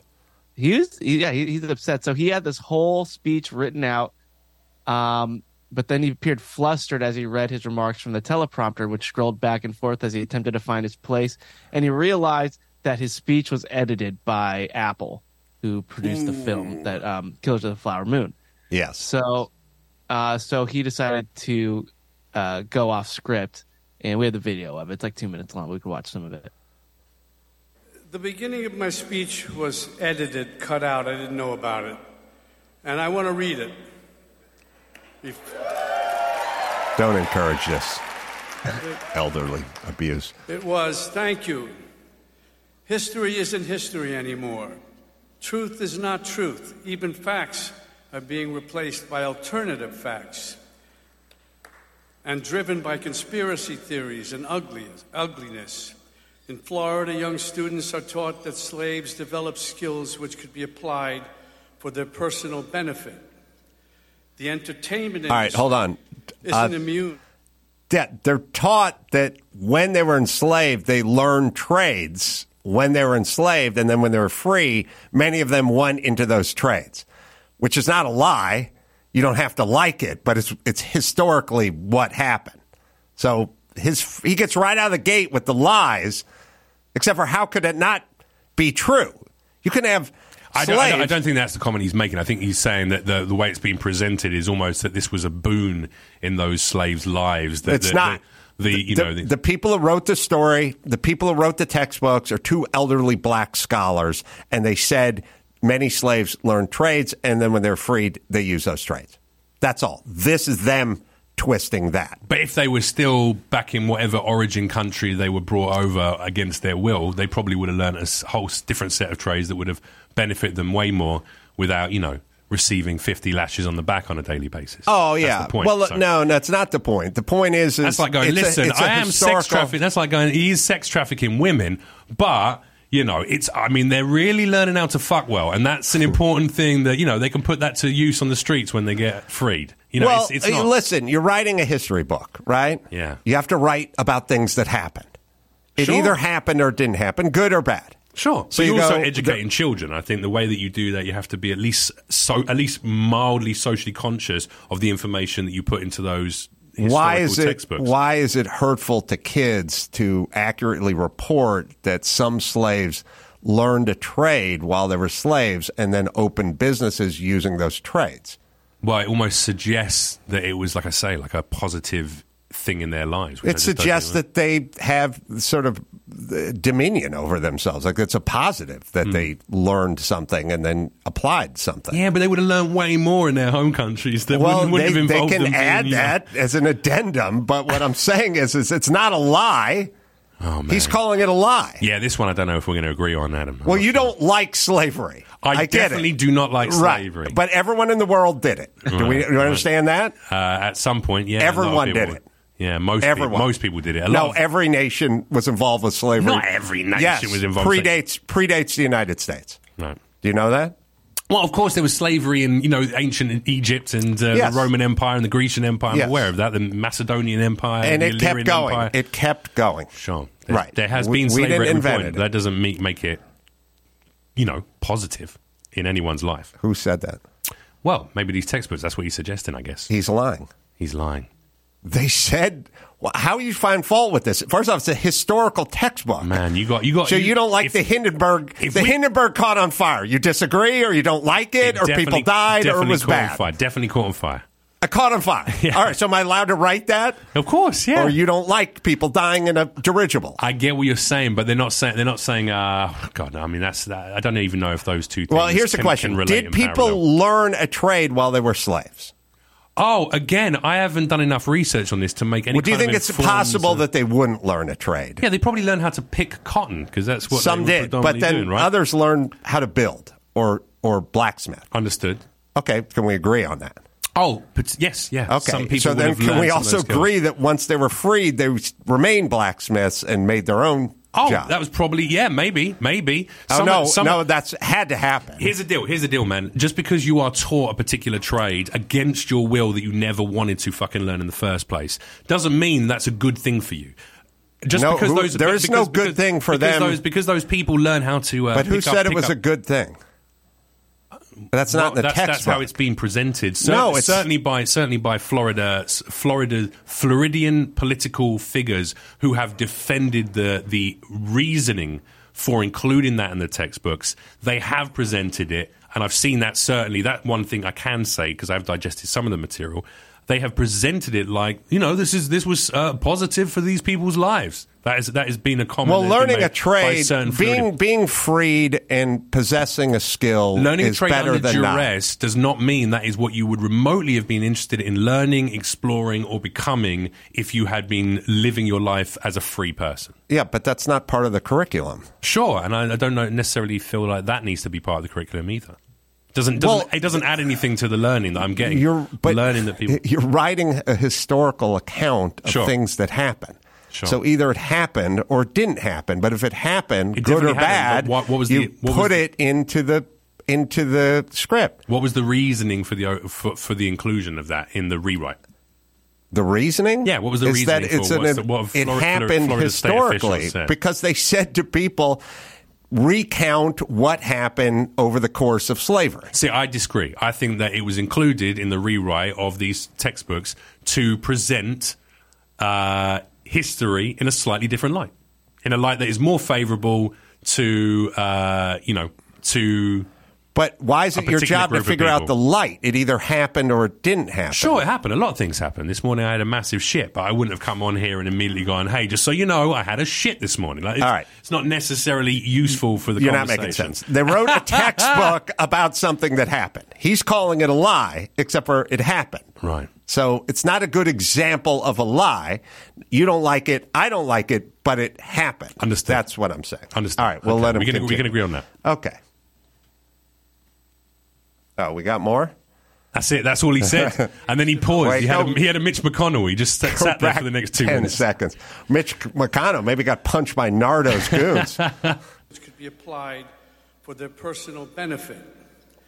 The entertainment industry isn't immune to this festering disease. The Duke John Wayne famously said of Native Americans, I don't feel we did wrong in taking this great country away from them. There were great numbers of people who needed new land, and the Indians were selfishly trying to keep it for themselves. Lying has become just another tool in the charlatan's arsenal. Well, by the way, the former th- president. both both things were just things that either happened or somebody said. You disagree with both of them, but they're not examples. There's a million COVID examples of lying. Right. For instance, this is John Wayne drunk saying something stupid about Indians, which he did say, Right. which we disagree with, and then this is a historical account of slavery, but not good examples of lies. for themselves. Lying has become just another tool in the charlatan's arsenal. The former president lied to us more than 30,000 times during his four. Thank you. Years in office. And he's keeping up the pace in his current campaign of retribution. But with all his lies, he can't hide his soul. He attacks the weak, destroys the gifts of nature, and shows disrespect, for example, by using Pocahontas as a slur. Filmmakers, on the other hand, strive, this is where I came in and I saw that they edited all that. All right, he's turning an old blowhard. Trump, poor Trump's like, if I get reelected, I got to do 7,500 lies a year average. Otherwise, I, I'm not.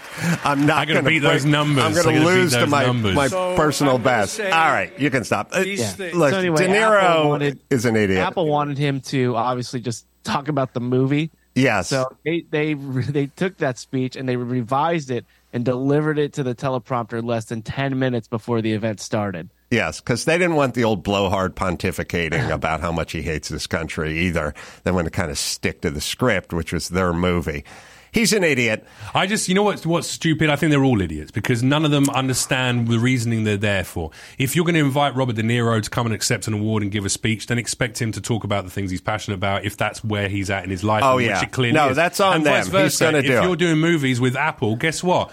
They got fucking slave shops in China. You, you, you're, Yes. you're, you're, you're working for the devil anyway, mate. So if you're truly, if you truly care that much, set up your own independent production company and make your own movies with your own money. I, I would argue many fair- of those slaves quality, that right? Apple employs do learn a skill, and it can oh be Oh, my implied.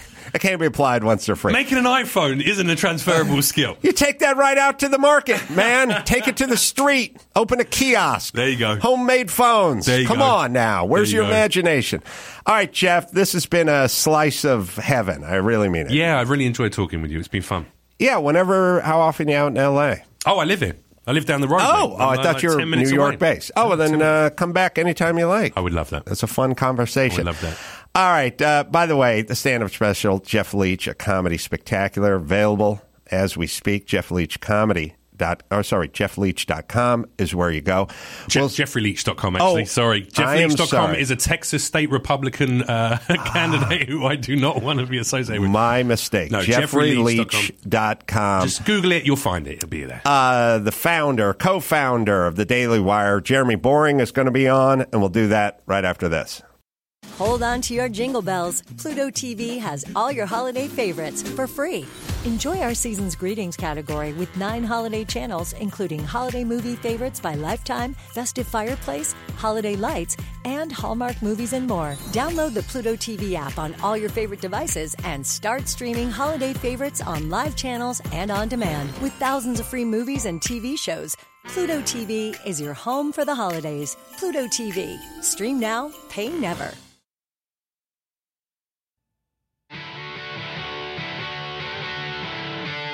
It's time to check Adam's voicemail. Just ran a left turn arrow. Get it on. You can leave us a message at 888 634 1744. Jeremy Boreing is joining us. Ladyballers is the name of the new film. It'll premiere exclusively on Daily Wire Plus, and that'll be uh, tomorrow as you hear this, 8 p.m. Eastern Time. Uh, Jeremy starred in, directed it, and it's a interesting story. Not only the the movie, but the path to the movie. Good to see you, Jeremy. Good to see you. Um, so tell us. Uh, I I've seen the trailer. I've heard you interviewed on it on uh, Ben's show, so I know a bit about it. But tell us the story of Ladyballers. Well, it's all right there in the name. I think a guy this morning asked me what's the plot, and I said, "Well, it's called Ladyballers." It's a you know it's a ragtag bunch of former high school state champion basketball players who they're down on their luck now. They don't know how to get back in the game, and their coach comes up with the brilliant idea of having them identify as women. What starts as them dominating women's basketball quickly becomes them dominating every woman's sport. Yeah, it's it's a bizarre time we're in because every reasonable, logical, normal person or anyone who has a daughter who's involved with any kind of competitive sports is steadfast against them competing against a male. And, you know, it's one thing if they're playing volleyball or basketball, but contact sports, action sports, MMA, stuff like that. Uh, it's physically dangerous uh, to their daughter to play. So we have this bizarre construct where everyone ostensibly agrees on this premise. I do not want this. I do not want my daughter competing against males in sports. And when she's done competing against males in sports, when she goes to her locker room, she does not want to see a male with male genitalia walk into the locker room and expose themselves to her, even if they identify as a female. So everyone agrees on that, but yet you will be destroyed if you say that out loud. That's an interesting place to be as a society. Yep. Well, we pretend that it's controversial, but to your point, it's not controversial at all. I don't even think 80% of people on the left don't believe any of this nonsense, right? It's just, it's become a kind of sacred cow that you're simply not allowed to speak about. And that used to be considered great fodder for comedy. I mean, you know, one of the critiques we've gotten since we released the trailer for the film is you guys aren't real comedians. And that's true, but real comedians didn't make the movie. You know, there was a time, I, my personal premise is I think Barack Obama actually just destroyed comedy. I don't think that there is really a comedy movie genre anymore, certainly not like we had in the late 90s and the early 2000s. That entire kind of film just came to an end. Uh, but we need that in our culture. We need somebody to make entertainment that mocks the absurdities that go on all around us. And so we're happy to be trying to do it. Now, what's the premise in terms of Obama destroying comedy? Yeah. Well, I think that, you know, for the left, especially in the early days, 2007, 2008, Obama sort of emerged as a kind of religious figure. You may remember the head writer of SNL at the time made the argument that it was as though Obama were carved from a single piece of pure obsidian, that there was literally nothing funny about him at all. I think Obama essentially rewrote the rules, not only for comedy, but for comedy especially. He said to comedians, he said to uh, to journalists, uh, he said to academics, you know, your your job isn't to seek truth, your job isn't to speak truth to power, your job isn't to mock absurdity, your job is to be agents of social change. You know, I, I think about Bill Clinton all the time in this regard. You know, if if Dave Letterman hadn't made jokes about Monica Lewinsky in the blue dress in the 90s, he wouldn't have been able to have lived with himself. Now, that's not because he was on the right. Dave Letterman's very far to the left, but his identity as a comic was that he had a responsibility to mock the powerful, to mock the absurd.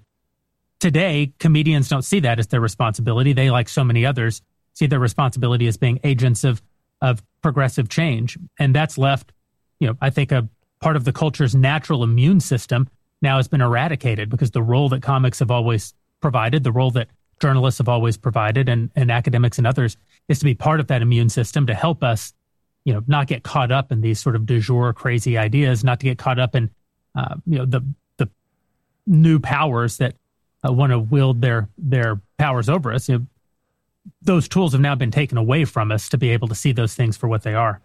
Well, what people don't realize is good satire and short bursts are more Mm-hmm. powerful than long proclamations by stuffy dignitaries. For instance, it was you were forbidden from talking about the origins of COVID and may may have come from a Mm-hmm. lab or came from a wet market, and then everyone sort of bit their tongue for X amount of months and even years, and then Jon Stewart went on Colbert's show and made a very short, sort of funny joke about why we're why it's absurd for us to think it came from a wet market when the lab is up the street and so on and so forth. And all, all of a sudden, everyone went, "Oh, okay, so I guess it's okay to talk about that now." You know, he's not an elected official, he's not a politician, he's not anybody, but he's a comedian, and he basically said, "Oh, now we can do this," and and.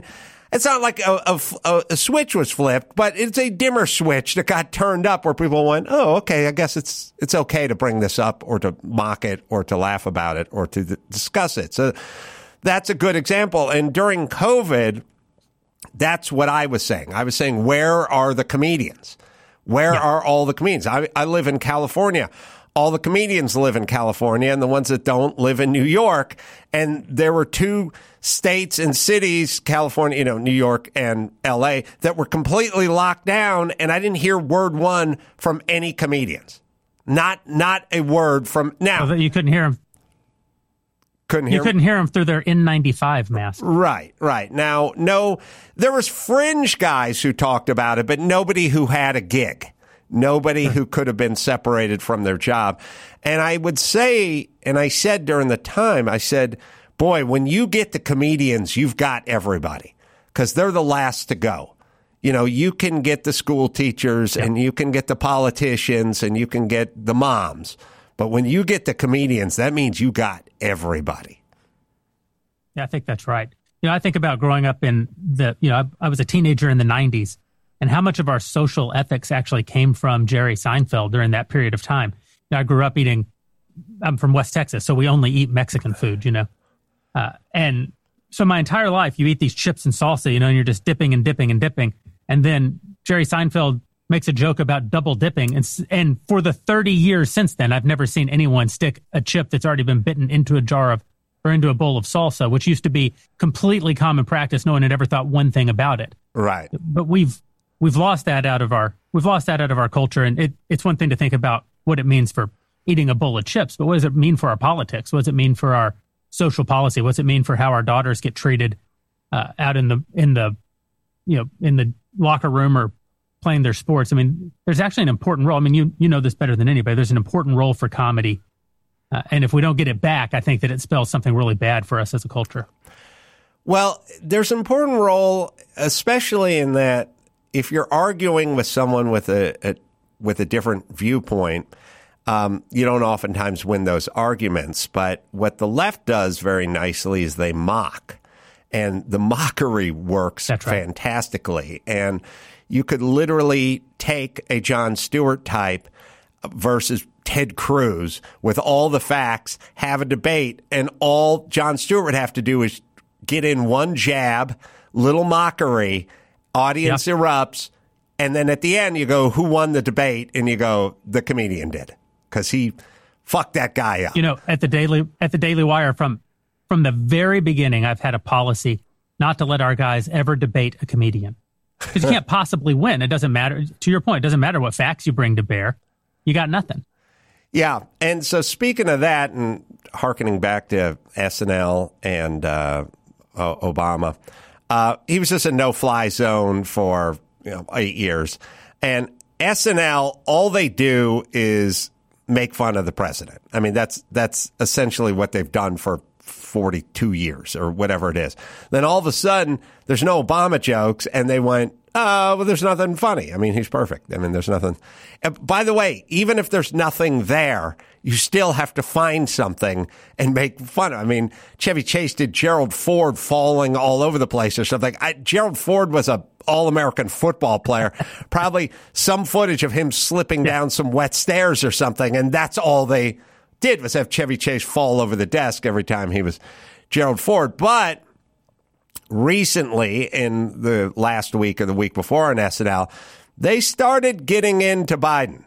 And the reason you you can kind of tell when things are absent because that was all the talk. Like, oh, SNL made a joke about the president, and it's like, yeah, that's what they're supposed to do. Right. They just haven't. They just don't do, do it during Democratic administrations, which is now very telling. But the fact that they started on Biden, um, that's a very eerie harbinger for Biden. When when you've lost SNL, oh, I agree. That's the beginning of the end, right?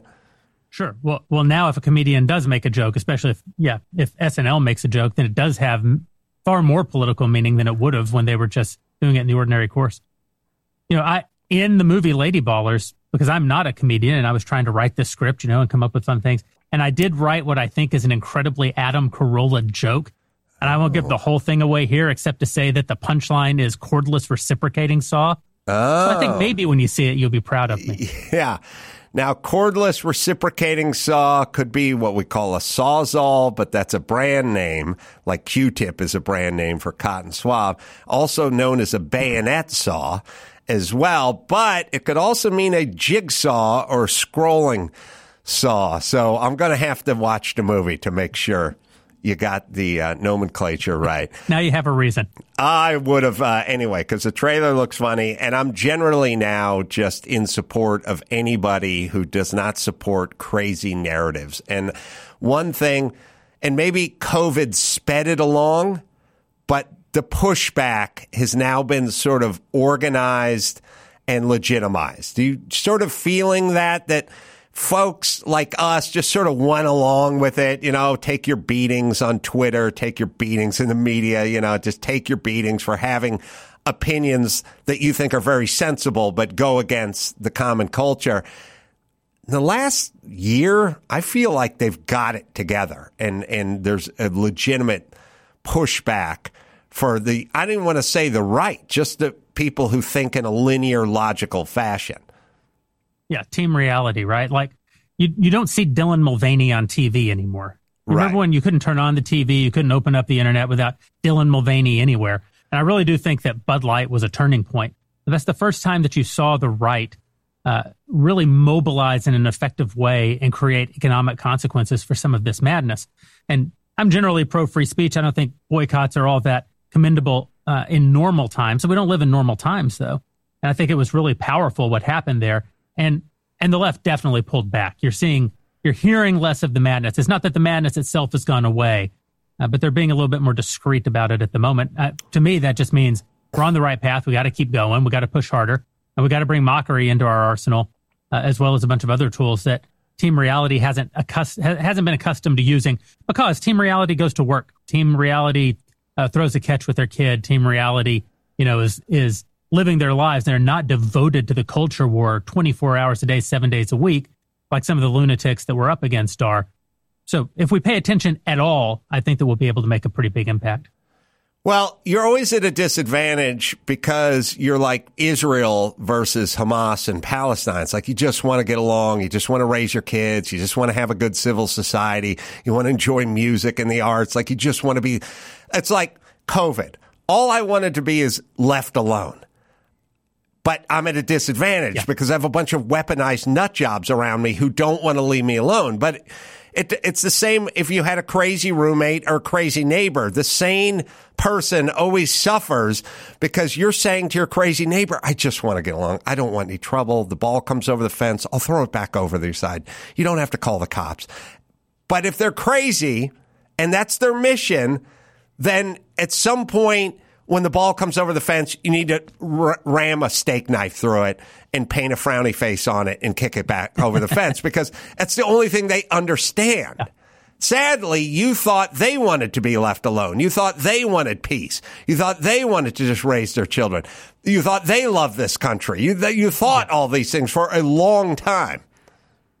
It's one of the big tricks in life. And I learned it early in my marriage that you actually have to communicate with people Uh, based on how they give and receive information, not based on how you give and receive information. So my wife and I had this fight early in our marriage. I have no doubt that I was wrong. I have no idea what it was about. And that's not me making a, a guys are always wrong joke. I'm just saying my, my wife is a, a decent person. She usually doesn't get angry unless there's something to be angry about.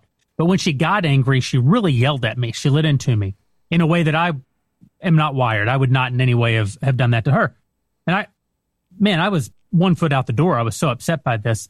And instead of doing that, I sat down with her and I said, Hey, listen, if I ever yell at you the way that you just yelled at me, I just want you to know I'm done. Like th- that would mean over. I wouldn't yell at my worst enemy that way. You are, you are dead to me. So, but I'm, I'm going to just guess since you generally seem to like me okay and we just got married that probably that's not what it meant when you did it. And we had a good talk about it. We sort of came to the conclusion that, you know, not perfectly, but that I would endeavor to think about uh, what she means, not, you know, what she intended, not what I receive. And when she's coming up with her behavior, she would do the same. So it's caused us to be in a better place where if she does occasionally raise her voice, I understand that she's not telling me that I'm a lousy son of a bitch. And also, she endeavors not to raise her voice that way because she knows that's not how I would receive it. And I think that the West generally, uh, or you know, the good guys, for lack lack of a better term, generally, just assume that everyone only means what we would mean in a similar situation.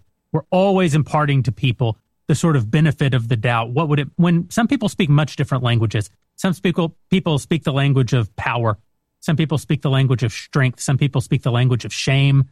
Uh, some people speak the language of coercion. And if you don't hear them on their own terms, you'll never actually understand what it is that they're trying to tell you, and you'll have no idea how to respond to them.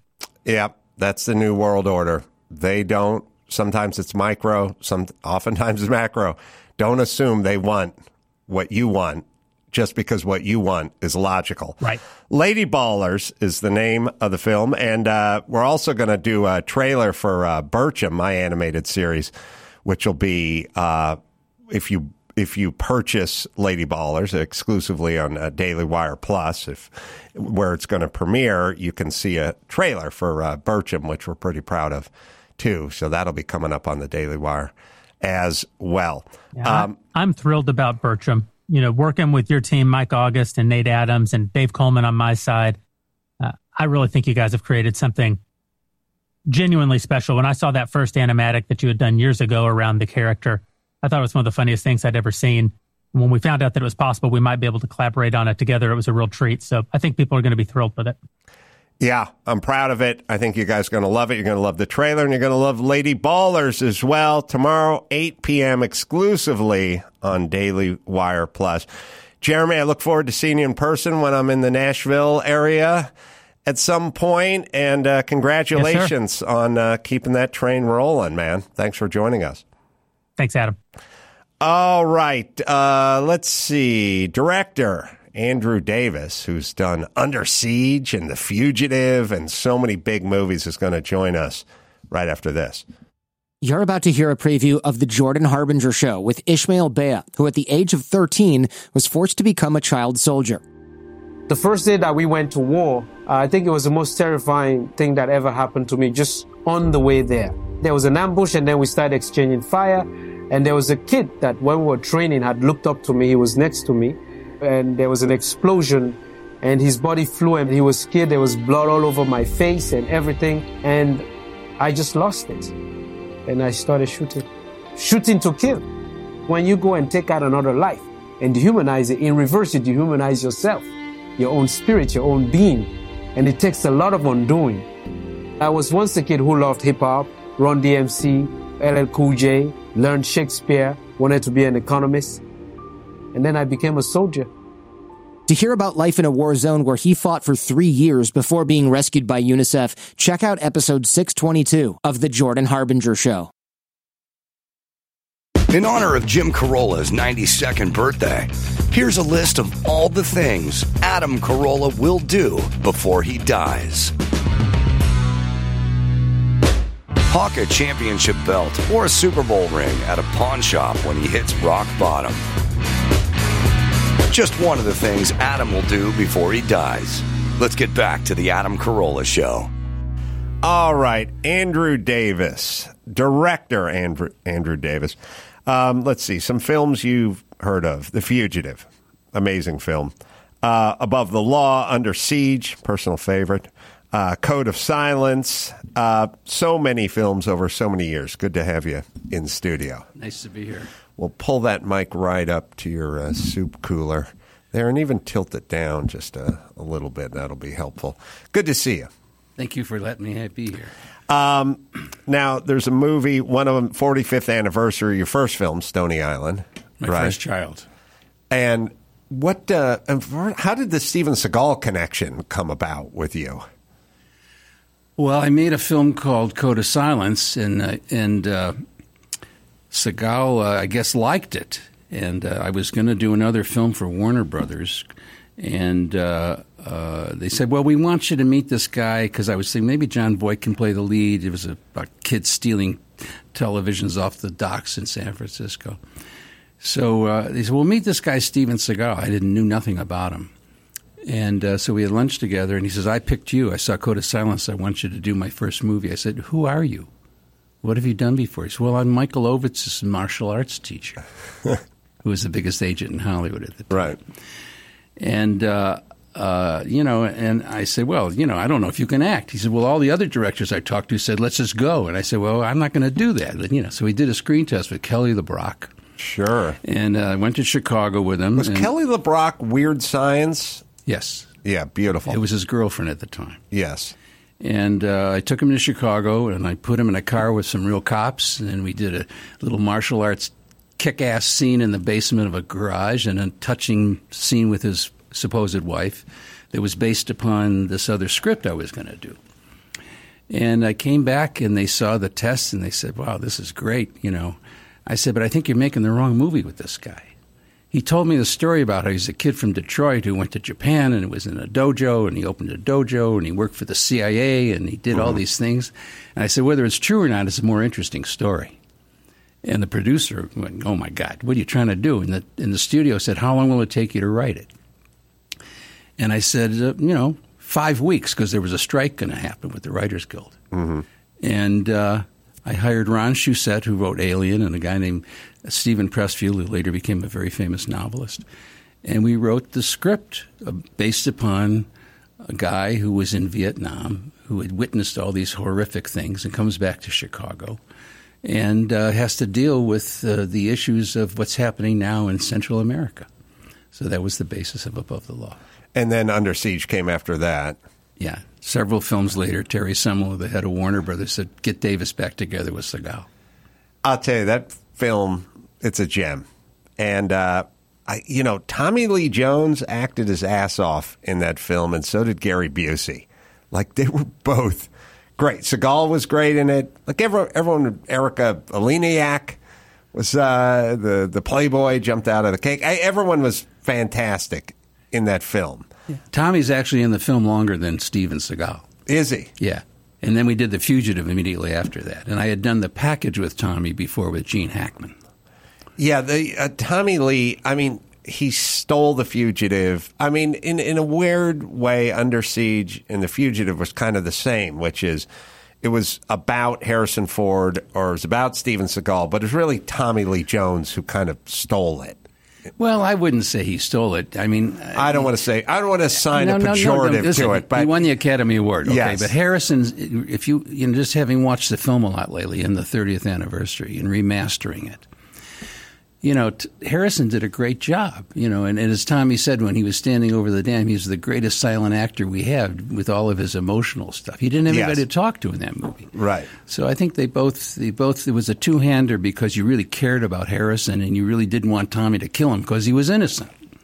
We have uh, Siskel and Ebert's review. I loved. I used to love watching Siskel and Ebert, and um, Siskel. No, let's see. Ebert. No, Siskel died first, and then Ebert died. Yes. yes. I think that's how, and, and it's sad. And it was just appointment viewing for me back in the day. I think I used to watch at the movies when it was like on PBS, like way back It started in the day. WTTW in Chicago, and then it went out. Then Disney bought it. Now you hadn't seen their review of the no of Under Siege. Somebody sent this to me yesterday, and you never saw it. I never saw this. Uh, well, I guess uh, I guess we can watch it. I can watch it for the first time now. Although, to be honest, I probably saw it in real time. You know, twenty six years ago or whenever. The, when it come out? Uh, the year before the future, thirty-one years ago. Holy shit, I'm old. All right, let's uh, let's see. Now, this is the kind of movie that they would hate today. The critics would hate today, but we'll see what they have to say about it. Coming up next, a review of the most popular film in America right now, Steven Seagal in Under Siege. I'm thrilled to death to hear that. Yeah.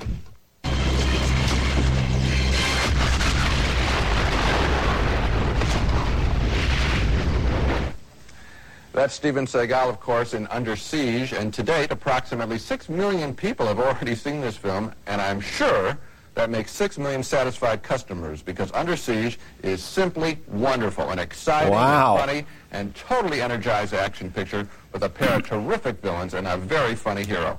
Seagal, of course, is the hero, a Navy cook who knows more than just how to stir up good grub. He finds himself on a nuclear warhead-loaded battleship in the Pacific that is suddenly under attack from an American-led terrorist group. Tommy Lee Jones is the bad guy in charge, a disaffected CIA agent. You really think blowing up a bunch of innocent people is going to change anything? What made you flip like this? I got tired of coming up with last-minute desperate solutions to impossible problems created by other people. Jones has either killed or locked up everybody on the ship except ex-Navy SEAL Seagal and a Playboy playmate, Erica Eleniak, who has been brought on board for a party. Tell you what, I'll carry everything. You kill whoever we run into, all right? I have a little rule about killing people. Well, actually, I have two rules. See, one, I don't date musicians, and two, I do not kill people, okay? Under Siege is a lot of fun. I've been recommending it to men and women alike, stressing it for women, as a matter of fact. There's such a joy to the filmmaking and the performances that it doesn't seem all that violent. Tommy Lee Jones, as always, is a credible villain, and Steven Seagal seems more human than ever before. Obviously, I strongly recommend Under Siege. It's one of the best times you're going to have at a movie this year. It was one of mine. And I completely agree with you. And I, All when I saw the I- trailer. you for can this stop movie, I it. I don't think anybody. I don't think critics would do that these days. Well, Roger mentions my name though. Oh shit! Okay, then we need to see Roger. Sorry, I didn't know he was gonna was gonna call you out. trailer for this movie, I thought, here we go. Die Hard goes to sea. I thought I could predict Okay. the whole movie. And in a way, I could predict the whole movie, but it was really fun because of the performances. Yeah. And I think you ought to mention the director, Andrew Davis, because Yes. this guy is unsung. Yes. And he made Code of Silence, which Yeah. is the best Chuck Norris picture. He made Above the Law, Seagal's first film. He made The Package with Gene Hackman. He is an extremely efficient Mm-hmm. Yes. action director who here takes a situation that looks completely predictable. And as you say, he has a lot of fun with it. Well, it is mounted very well, and when, when that movie term means it's big scale. Yeah. The shots, I- but I'm really impressed with it with, is Andrew Davis and his editor. They lay the shots in just when you need them. You're saying, hey, wait a minute. What's happening down at the other end of the ship? And bang, if he isn't there with that shot and picking up that action. Uh, the, the fun of this, we have great All right, casting. We've been now you've been called out. forever. Okay, good. I can't believe you waited 31 years. I didn't. To, I was. I was to busy. see this. You know. I don't know. We were busy getting ready for the fugitive. You know. What ship did you film that on? Well, it's supposed to be the USS Missouri, which we actually photographed in Pearl Harbor for the anniversary, but then we used the USS Alabama in Mobile Bay. Uh huh. Was it mothballed at, at yeah, the time? it was owned by the state of Alabama. And uh, they gave you free reign, like Yeah. they gave. Cher to shoot that video. Yeah, and then we wound up building the sets inside. But I'm here to talk about my first movie. Yes, sorry. That's okay. It's a, it's a film that called Stony Island. It was a film made in 1978, and it's being re-released by Freestyle Releasing, which is making it available on all these different platforms. This film, I had the best reviews of my career from this film. Better than this? Yes. Wow. From Charles Champlin, from Ebert, from Arthur Knight, you know, and it was a story about my kid brother, Richie, growing up on the south side of Chicago, the last white kid on the block, mm-hmm. putting a band together. And it's a story about the music in the south side of Chicago and a cultural collision that has happened over and over again, where the black music came up from the south and it melded with Chicago. And you got guys like Paul Butterfield, and you get people like uh, Herbie Hancock, and all kinds of people from the neighborhood of Stony Island. Chaka Khan, Curtis Mayfield, they all come from Stony Island. So this is a story about kids making music together and being a common language. Butterfield, I think, got into the Rock and Roll Hall of Fame recently, I think, and Curtis Mayfield died recently. Am I making those two things up? That's all I got. Did um, so? In this story, essentially about your brother, and you were you were young. This is your first. I was 30 project. years old when I made it. And I said, seen American Graffiti, and I had seen Mean Streets, and I said, I'm going to make a film about my growing up. And I thought it was really interesting to have this texture of the city. And so if you look at Stony Island, you'll see all my other movies. It looks like The Fugitive. It looks like Above the Law. It looks like Code of Silence because the neighborhoods and the trains and the fabric of the culture of Chicago is such a part of it. Yeah, just had Dan Aykroyd in here a week or so ago and was talking about the Blues Brothers and Chicago and that whole that whole vibe, and that was that was really cool. Well, Sort of Dennis Franz down. is in the movie. It's his first picture. He was still he was in the organic theater, and I saw him. And Susanna Hoffs, my the partner of Tammy Hoffs, my, her her daughter, was a PA who later started the Bangles. Oh, Susanna Hoffs. Yeah, she's been in here too. And Rae Dawn Chong is in the movie, and all kinds of other people. Tommy Meshach Taylor, daughter, Meshach Taylor's in Designing Women. Oscar Brown Jr. is in the movie. Oscar Brown Jr. And Mayor Daley's funeral is in the movie. And I couldn't, I wanted to shoot St. Patrick's Day Parade, but then Mayor Daley died. So I said a few years later, when we need to escape from City Hall and the fugitive, let's shoot the St. Patrick's Day Parade. How'd you get the budget together for the film? We scraped $6,000 points, raised $300,000. I had to learn how to do securities laws. I had to learn how to raise money from state to state. And uh, it took a long time, and we finally did it. And a, and a company called World North, Northal bought the movie. What is uh, what's on the plate for you now? Where what's the state of the business? Um, I wrote a novel that's coming out next summer called Disturbing the Bones, a political thriller set against an archaeological dig in southern Illinois. I work with a guy named Jeff Biggers, a great writer, and I hope to turn that into a feature film. And um, I'm developing a modern version of Treasure Island called Silver's Gold, set in Louisiana with the treasure Jean Lafitte. Really? Yeah. That sounds good. And then there's another project. I, I got the rights to a Gene Wilder book called My French Horror. I'm calling it My French Amour, which is a World War One spoof, a comedy, a bittersweet comedy set against World This War This is a Gene Wilder book. Yep, a novel he wrote. I didn't know he wrote novels. Well, he did.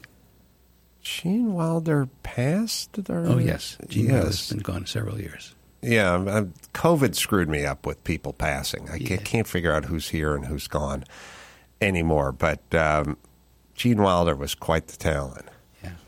Um, so you got the you got the rights to his novel, and you're going to do that. Um, you know, we're trying to get all these things off the ground. It's a crazy world right now. You know, with the studios going through what they're going through and streaming, and the cost of movies skyrocketing and not making their money back. So, you know, people keep saying they don't make movies like you have anymore, but my movies are playing around the world all day long. Yeah. And so, so uh, life goes on. I did a documentary a couple of years ago called Mentors about two incredible Italian photographers who are now one just passed at 100 years old, the other's 93, Tony Vaccaro and Santi Visalli. And it's available on my website along with the Stony Island and other things, andrewdavisfilms.com. And it's an amazing story about these two guys. one photographed Mussolini hanging upside down with blood coming out of his nose. The other one photographed the best pictures of Sophia Loren and all kinds of f- famous people. And one helped the other after World War II when they met. So it's, it's, it's something I'd like to develop a series about called mentorship. Um, and like a series that would end up where? Where would you recommend? I don't. You've had more shows come and go. It's unbelievable. Well, you read my wiki page. Yeah, you've done a lot of stuff. I don't know. You're a, a real mover. I think of myself as lazy, basically. Who? But just making a deal on all these projects is not easy. Yeah, I don't. I don't go out and honcho all of them. People come to me, or I just, you know, basically what I do is I go. Uh, somebody should do a documentary about Paul Newman and his racing life, and then everyone goes, "No one's done that." And then I go, "Oh, then we should do a documentary about Paul Newman's racing career," and then you do one, and then in the course of doing that, you meet interesting characters, and you go, "Hey, that guy Willie T. Ribbs, first black man at Indy, that guy's an interesting guy. We should do a doc about him." And he, you- prob- he probably had a mentor. Oh, m- m- mentors. I, I wonder if we're losing uh, our grip on it or something. I, I most of the people I know that are successful got helped by mentorship and want to mentor other people.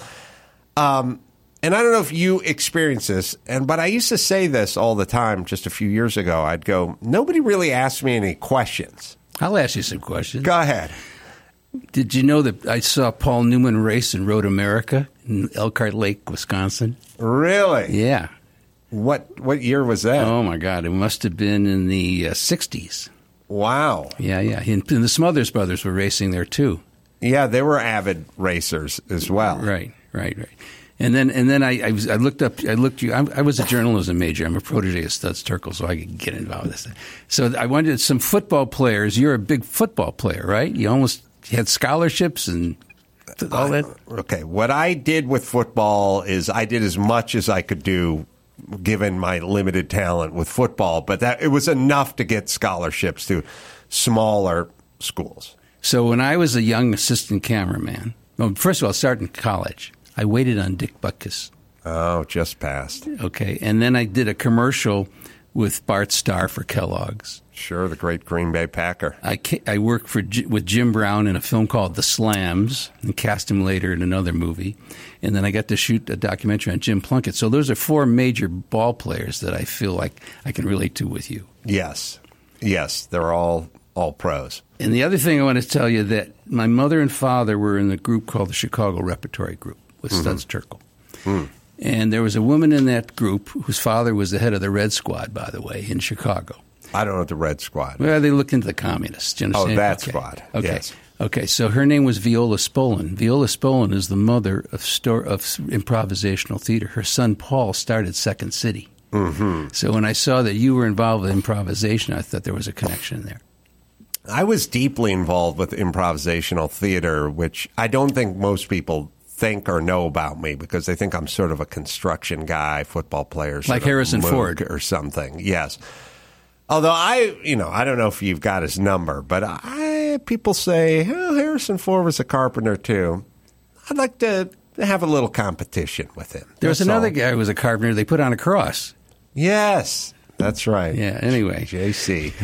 Yeah, I was very much involved with improvisational sketch comedy for, for years and years and years. There's another movie I want to talk about. Hmm. Holes. Holes. I know that movie. Yeah, with Shia LaBeouf and Sigourney Weaver and Jon Voight and Patricia Arquette and Dule Hill and Took place in the desert. 20 year anniversary of Holes. We had an incredible screening. Oh, I didn't know Holes was your film. Yeah. Oh, well, see, they left it off my list. Yeah. Yeah, Holes was. Oh no, it is here. Yeah, I got it. Sorry, his uh, late father Nathan Davis played Shia LaBeouf's grandfather in Holes in 2011.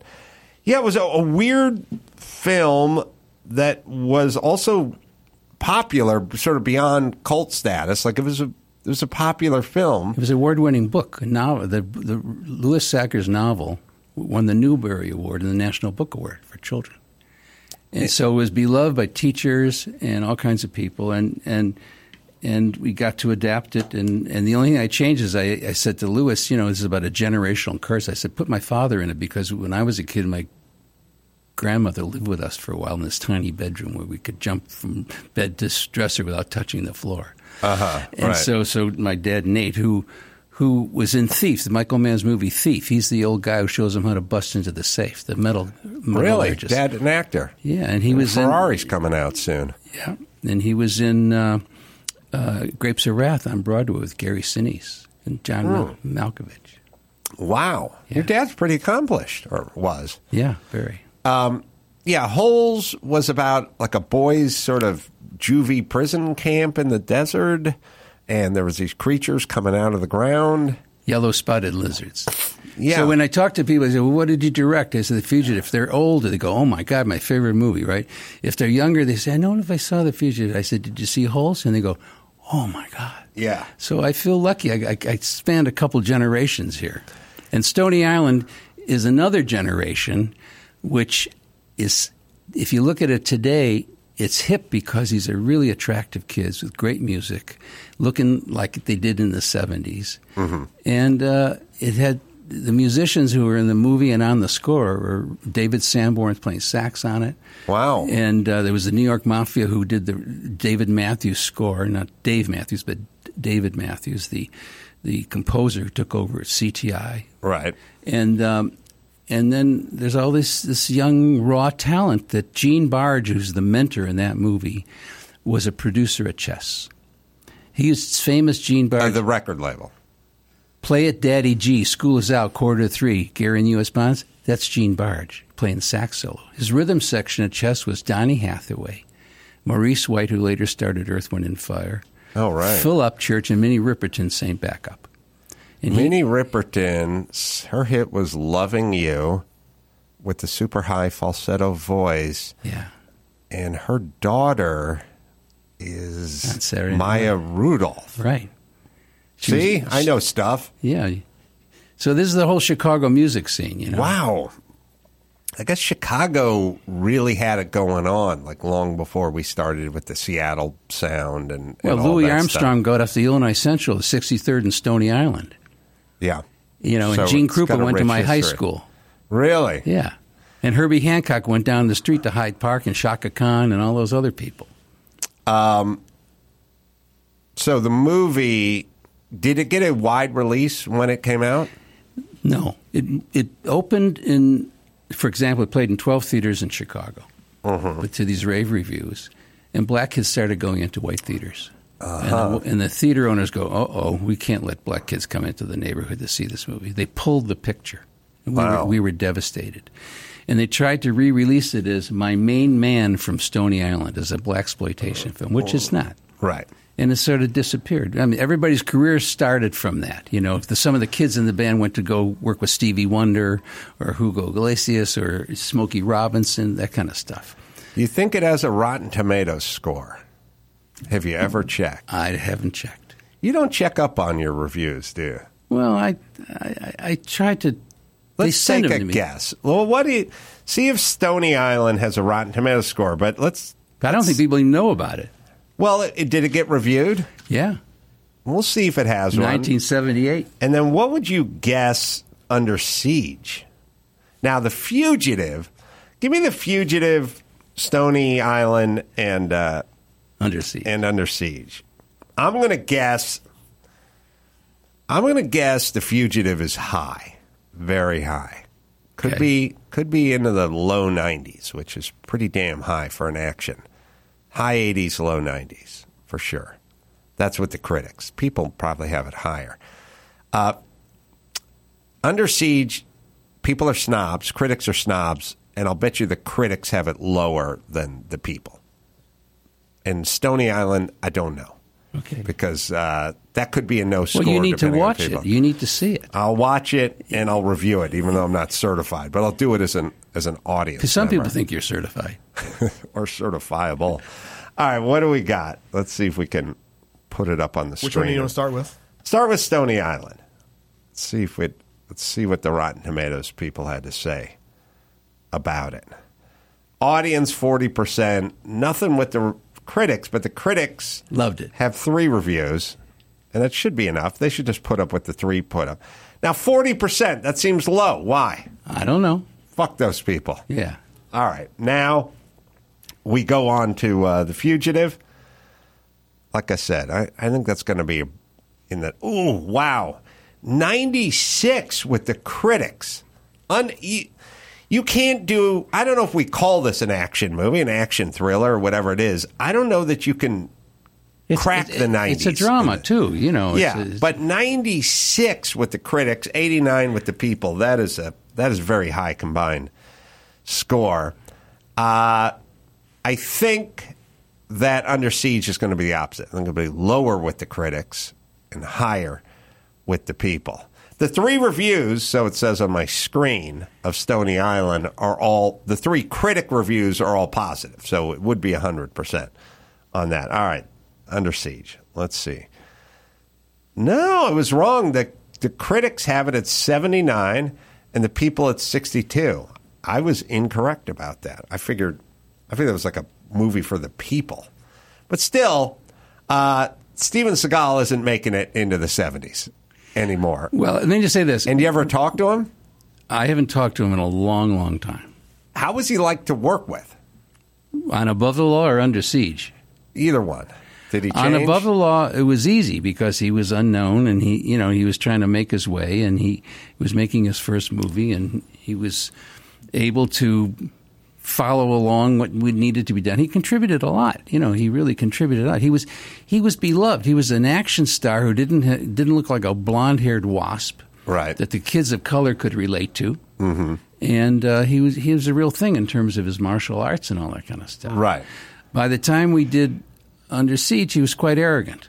Because uh, he got popular. You know, and he was a, a pain in the A. You know, mm-hmm. not always, but some of the time. Okay, and like for example, there's a scene in the in the in the uh, kitchen of the USS Missouri. Yes. I, I, wanted them to laugh and smile. They're watching Bush on TV at the memorial, right? Right. And he's making fun of the big military guys.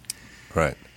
And I, you know, I had to sort of be a court jester to get him to smile, and that's why he comes off as human in the movie. Yeah, so he kind of turned into a head case later on. Well, I don't know. I mean, you know, anybody who wants to hang out with the mob and Putin, you know, just whatever you want to do. He hung out with the mob too. Well, you can read the papers. You know, there was there were all kinds of things about what they were he was doing with them, what they were doing with him. You know, and Putin, and is he even in the United States anymore? I don't think he. Somebody told me he can't come back. Oh, he can't come back because there's issues for him here. Tax issues, uh, uh, sexual. I don't know. Sexual issues. You know. I, I, oh. I could be wrong, but that's what someone told me. I, if I'm wrong, I'm sorry, Stephen. Didn't mean to offend you. So he's in Russia full time. I believe so. He's a governor of a state in Russia. And oh, he's, he's a governor. Yeah, he's an ambassador or something like that. he travels around teaching people how to defend themselves. I've seen the videos where he beats up 150 Russians. anyway, but it's always one at a time. That's the that's the part. Yeah, man, you hang around long enough, you see everything, don't you? Well, I mean, it's interesting. You know, I've worked with some real characters in my life. And, who and, are the biggest characters besides Seagal? Well, what's the, the definition of character? Gary Busey's a character. Oh my I, God, I love Gary. Gary was great on Under Siege. You know. Yes, he's a character. And uh, let's see. I loved working with uh, Alan Arkin and Andy Garcia on Steal Big, Steal Little, in a movie I did after The Fugitive. Were they characters? Real characters. Oh, really? Real characters. Is character a euphemism for pain in the ass? No, no, no, no. Fun. Okay, fun. Fun. Well, it can mean anything. Yeah, I guess so. It can mean anything. Gene Hackman was a tough character. Was he tough to? I, well, you know, I was a young director, you know, and I had to find a way to sort of relate to this incredible actor. Yes. And, you know, and it's funny because, you know, he was cutting some lines, and Tommy Lee Jones, he's messing with my kids. He can't cut my lines. And Gene was saying, we, we don't need to say all these words. And Tommy's, you know, there was a little tension there. So that was a very interesting moment for me. What movie with was the, that in, The sir? Package. Oh, The Package, yeah. Which is a really good political thriller. Hackman retired. Wrote novels. Went to Santa Fe. Went to Santa Fe and wrote novels. But he's still with us, he's right? still with us as far as I know. Hello, Gene. I miss you. Yeah, he was uh, he was great. I, I probably first came across him in the Poseidon Adventure. Irwin Allen. Yeah. I think that was Ir- Irwin Allen. Miss those those days. So, how was Tommy Lee? I love Tommy. We did three. We did three movies together. All did really well, you know. And he's contributes tremendously. He's a great writer of his own dialogue, and you know, bring me. A, what are you thinking? Well, think me up a chocolate donut with the sprinkles on top. That's his line in The Fugitive. Right. Yeah. So he he contributed a lot. Um, yeah, him and No Country for Old Men. Man, a lot of people are scared of Tommy. You know, you know, I don't. I can understand, but I, you know, it, luckily for me, the connection we first I saw him in a thing called Backroads. I think it was a Marty Ritt film. He played a boxer, Mhm. And I thought he was really great. So I wanted him to be in the package. And when we first met, he was uh, uh, on the a guard on the Harvard football team. His Yeah. roommate was Al Gore. Yeah, he played football at Harvard. Yeah. And the quarterback of that team was George Lalich, who was the quarterback of my Bowen High School team in the east side of southeast side of Chicago by the Mills, a Serbian. Wow. And they and they were there was a connection there I could make with him, someone I grew up with. And that's how you used uh, your old classmate to get in on? Well, his father actually was betting against him in the Yale game. uh, George's father. George's father. I don't Yeah. Tommy's father. I don't know if he's alive by then. Jesus Christ. Yeah. What a weird, strange. I mean, to, to quote the Grateful Dead, but uh, what a trip. Yeah. I mean, just to work with all these people, to see all these people. Morgan Freeman, great guy. I loved working with Keanu and Rachel Weisz and Chain Reaction. Oh, Keanu. Schwarzenegger. What'd you work with him on? Uh, uh, collateral Damage. Oh, right. And we- you know, it's interesting. Collateral Damage was supposed to come out the week of 9 11. And if you look at the pictures of the buildings going down and the smoke, there's a picture of Schwarzenegger in the background in a big billboard. Mm-hmm. And so they pulled the movie because it's about a fireman who loses his family in an Right, explosion. right, right. They pulled the movie and it opened several months later, you know, and so it really hurt hurt the opening of the picture. But it was I liked working with Arnold. Yeah. God, who haven't you worked with? John Turturro was great. He's in that Turturro? movie. Leguizamo's in that movie. Yeah. Let's see. Eartha Kitt is in Holes. Oh, yeah. Dennis Dennis Farina was a cop when I cast him in Code of Silence. And then went on to just basically play a cop and everything, right? Well, not in. He didn't play a cop in uh, Midnight Run. No, Midnight Midnight Run is another quiet, uh, not quiet, but I don't know, underappreciated. And George Gallo, my, my dear buddy, wrote it, and, and you know has done real well with it. Midnight Run is one of those movies that I, my son, who was maybe a couple of years ago, was maybe 15, I was just like, loves movies. I was like, Have you seen Midnight Run? He said, No. I said, We're just going to sit down and watch this film. And it's just great. It's And it's funny. Yeah. I, I mean, it's really a comedy. And uh, De Niro's great in it. I heard you talking about. De Niro earlier. Well, what was, I didn't mess. With. Well, up. he's turned into an asshole. Well, I disagree. I, you know, I mean, you know, I, I think you should be proud you were fired by Donald Trump. It's it's it's an accolade, right? I just mean, look, y- there's plenty of room and plenty of reasons not to like Trump, but you don't have to use every forum into some excuse to basically go on a tirade about Trump. That's all. That's well, all. I, I, I understand that maybe a one note uh, political uh, position to yes, take. like we get it. You don't like it, but, many but when you think of the billionaires who own networks who are financing the, the, the, the what he wants to say, and you think about the coverage he gets every day, there aren't that many people willing to stand up and say, "This is who I think he is." Oh, Trump? Yeah. I feel like everyone has stood up and said who he is. There's not many people. Well, I, how do the numbers stay this way? It's, are the people that crazy, dumb? You know, what do you say? Well, half the country votes for Trump, but they don't own the microphones. I mean, the people that own the microphones are pretty clear about how they feel about Trump. And there's nobody, you can watch the Academy Awards. There's not going to be any pro Trump talk at the Academy Awards or I'm, the Emmys or I'm not anything else. Questioning that most uh, people in the media are progressive or liberal or whatever you want to call them. Okay. Yeah. Educated. Yes. Okay. Yeah. And and the fact that that you know, when I was a kid, if you worked in the mills, you made 157 dollars a week. Mm-hmm. You had good public schools, a pension plan, a health plan. Your wife didn't have to work. Yep. The tax rate on the rich was 70%. Really? Yeah. Ugh. Okay. And so they could support good schools. They could support jobs in America. And there was a middle class. This is what all this whole thing about it's going on with unions and everything. So what happened was the guys who were the billionaires started all these foundations. Mm-hmm. And the foundations could write le- legislation. And then they could hire lobbyists, and they could take say, you know, we really think the tax rate should go way down for these guys. Yeah. And, and we shouldn't have public schools all the time, you know, and we shouldn't feed kids and this and that. So life had changed in America. Well, and, and I'm just I'm look, I was born in you. forty. I was born in forty six. Um, in LA, we don't. All right, the Democrats don't like school choice, they can be educated at a lower cost for, through charter schools and things like that. Yeah. So the answer is is you're paying twenty thousand dollars a kid through the school system, and you're not getting results. Somebody says I can do it for eight thousand dollars a kid, and we'll get better results. It makes sense. But you're against it, not you. But I just mean the union is against it, and that's kind of the problem. So I don't necessarily think it's all about we need more money. We spend a ton of money on kids. We're not getting the results we want because I think the bureaucracy is too great. I think if you scaled it down and you had school choice, you get more bang for your buck. So there's this thing which is I was just talking about this with our previous guest.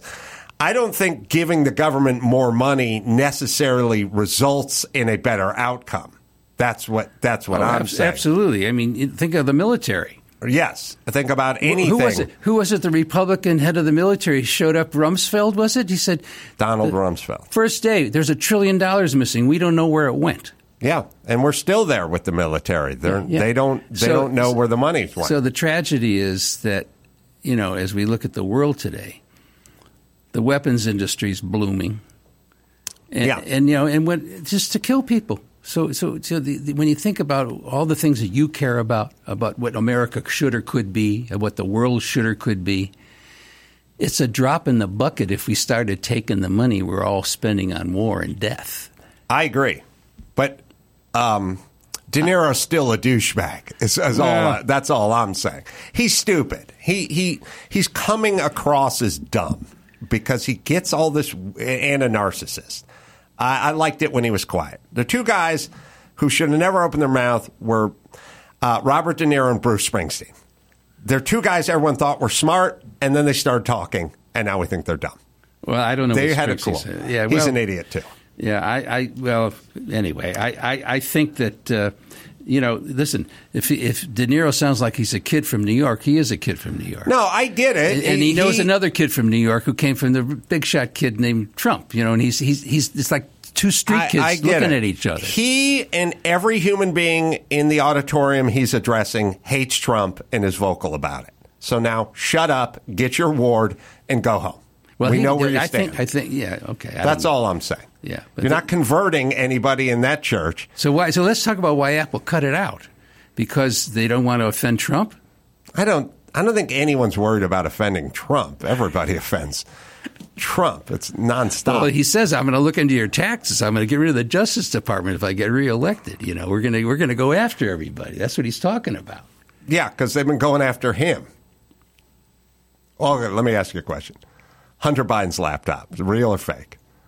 I don't know anything about it. You don't know. I haven't been studying that part. 51 experts said it was fake, Russian disinformation. Who are those people? That his laptop information Yes. was fake. Yeah, I'm saying it's a two way street. What do you think Biden's doing? I don't know. They're all doing it. Yeah. Sad. That's not. That's now where we're living. Yeah. But I don't think anyone's scared to say anything about Trump because they've been saying it non nonstop. Well, they're not scared to say anything about Biden either. Yeah, that's true. But so they that's just how don't polarized we are. Yeah, well, the left says this about Trump, the right says that about Biden. Here we are. But they're So, so let me ask you a question. If Hmm. you had to write an agenda to feed kids in America and not get them shot anymore, Mm-hmm. to prioritize families and being able to keep people together, in, in a, you know, so if there's a father and a mother and a house to live in, that's how you have healthy kids. Of course. Right? Always been a fan of that. What would you recommend? Um, I think what you have to do is you have to go, you have to be honest. And I know that always sounds like bullshit at the top. You have to go, who is, okay, where do all the problems stem from? The problems stem from broken families. The problems stem from single family, single mom, whatever. That's statistically everyone in jail, everyone involved with crime, everyone who fails out of school, everyone who has all the societal ills that we don't want them to have. It all starts with a broken family. And when you look at the families that are intact, they do much better in all facets of life in terms of incarceration and everything else. So the first thing you have to do is you have to go, who needs our help and who doesn't need our help? The black community needs our help. The families are broken. So then you have to say, what should that help be? And you have to go, what have we done and how is it working? I feel the same way about the homeless community. Like we just spent $16 billion in California for homeless. We have more homeless problems now. So it's not necessarily they need more funds. It's they need a program. We need to implement something. We need to figure Well, something I mean, out. it's interesting you mention that because first there's two there's two aspects. Which of those people are are are completely mentally ill?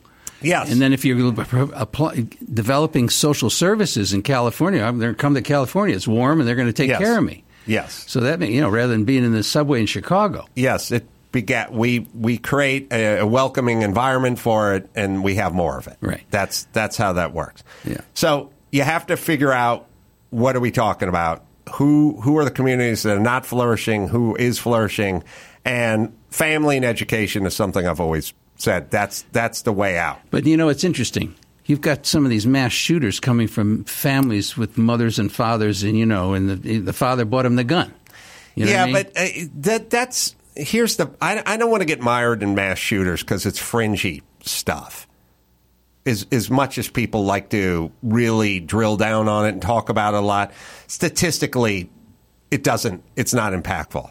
You know, there's many more kids just shot by other kids in shitty neighborhoods in Chicago and, and Baltimore and everywhere else. You know what I mean? And the death toll is much higher in those numbers than the mass shooters. The mass shooters is kind of glorious in a macabre way, and Well, we focus it- on it's- it, it's- and it, it captures headlines. It seems more tragic. It seems more tragic, but a 14 year old dead is a 14 year old dead. Right. And so the question is, you know, to go back to the the family and the structure and the opportunities to be able to keep that cohesive form. You know. Yes. And and it, it, goes back to work. It goes back to jobs and schools. Yes. You know, my mother taught kids how to read Chicago for thirty years. Yes. You know, and and and if you if you give nurturing to kids and you give them the skills to you know get a job and go do things and have the motivation that they can succeed besides be, you know becoming a, a criminal. Yes. But the government not very good at bestowing that on people. That starts at home. Yeah. And that's well, the, the problem. you know the, the one option has been the military. You go Yeah. in the military, you get Peace education. Corps, all that kind of stuff. Well, that's what I think. I think you know, you take people who who need support and help, and you put them to work. You, Yes. you rebuild the country. You rebuild the hospitals. You support old people. Think of the number of old people from the 40s and 50s who were born then, who are going to need help getting older. How many people old and single and yeah, no family? But also, people have to get their shit together. They have to save money. They have to plan. I mean, at a certain point, it's on you. It's not the government is not going to intervene. If they do, they're going to fuck it up. If you're going to retire, start planning. Like there's going to be an element. No, of, I, I, I, of of course that's the case. But personal responsibility. that there's always people in between for one reason or. You know the people who go broke because they can't afford their medical bills. People loses lose their houses and they, are trying to pay their bills. So there's a certain percentage of people who are just vulnerable or got got a really bad deck. Yeah, I get it. But again, we can't worry about the what I would call we just have to work in terms of big to small statistics and, and everything else. That's the way I do it. I know when people go like, "Oh, what about this?" or "What about the one kid?" or this the whatever, I go, "Sorry to hear it, but we got to work in terms of masses here." I, I could correct everything, but uh, no, No, no. I mean, like me. what I think it gets back to is like you said. You know, how do you have healthy families? How do you have a support system and love? That's it. It's 100% family based. It's not, look, the school can only do so much if the kid comes home to chaos and and poverty and everything else. It's just, it's the family needs to stay intact. You had Look, a rough upbringing, from what I read. Yeah. And you were on your own early on. Yeah. So you, you in spite of those issues, you, you survived it pretty well. Yeah, what I did is I said, uh, nobody's going to take care of me, including the state. I'm not looking to any politicians. I'm not looking for any legislation. I'm not looking for anybody. I'm poor and I need to fucking go to work. And I worked. And that, that was it. I worked at McDonald's. I didn't like it. I dug ditches. I didn't like it. I went to a construction site and I dug ditches, and I was like, I'm I'm tired of digging ditches in the sun. I want to get in the house where the carpentry's going on.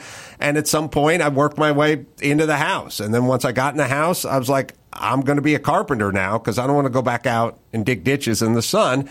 And I was desperate, and I didn't have any support, but I knew I had to work. I didn't blame anybody. I didn't I didn't look for any politician to save me. I just said it's going to be up to you, sink or swim. And there is a a thing that can level the playing field for you. You're just going to have to outwork everybody. You'll you'll you'll work your ass off, and I think if you work your ass off, things will work out. And that's what I did. Yeah. All right, Andrew, we've come to the end of our segment, but this has been an interesting conversation. Good. Um, I will say that I'm going to be uh, doing stand up tonight, one show in uh, Fargo, North Dakota, at the Fargo Theater over there. So come on out. Then Nashville, Zanies four shows. So you got to work Friday and Saturday. And then Huntsville, Alabama, two shows on Sunday. Andrew Davis, the movie Stony Island 45th anniversary. We should go to the website. Am I right? Andrew But Davis also it's available on all, all platforms. Freestyle releasing. It's on all the digital platforms. And if you go to my website, you can also see this documentary with Quincy Jones and Chuck D, the making of Stony Island, with Wow. Susanna Hoffs and everybody else. How we make the film, how we put this little film together years ago. Um, so do that. Also, uh, Jeff Leach, Jeff Leach, a comedy spectacular that's available. And you can go to his website, jeffreyleach.com as well. And Jeremy Boreing as well. So until next time, it's Adam for Jeremy and Jeff and Andrew saying mahalo. Make sure you get a copy of Adam's latest book, Everything Reminds Me of Something. It's available where finer books are sold. Leave us a voicemail at 888 634 1744 and get your tickets to see The Ace Man at adamcarolla.com.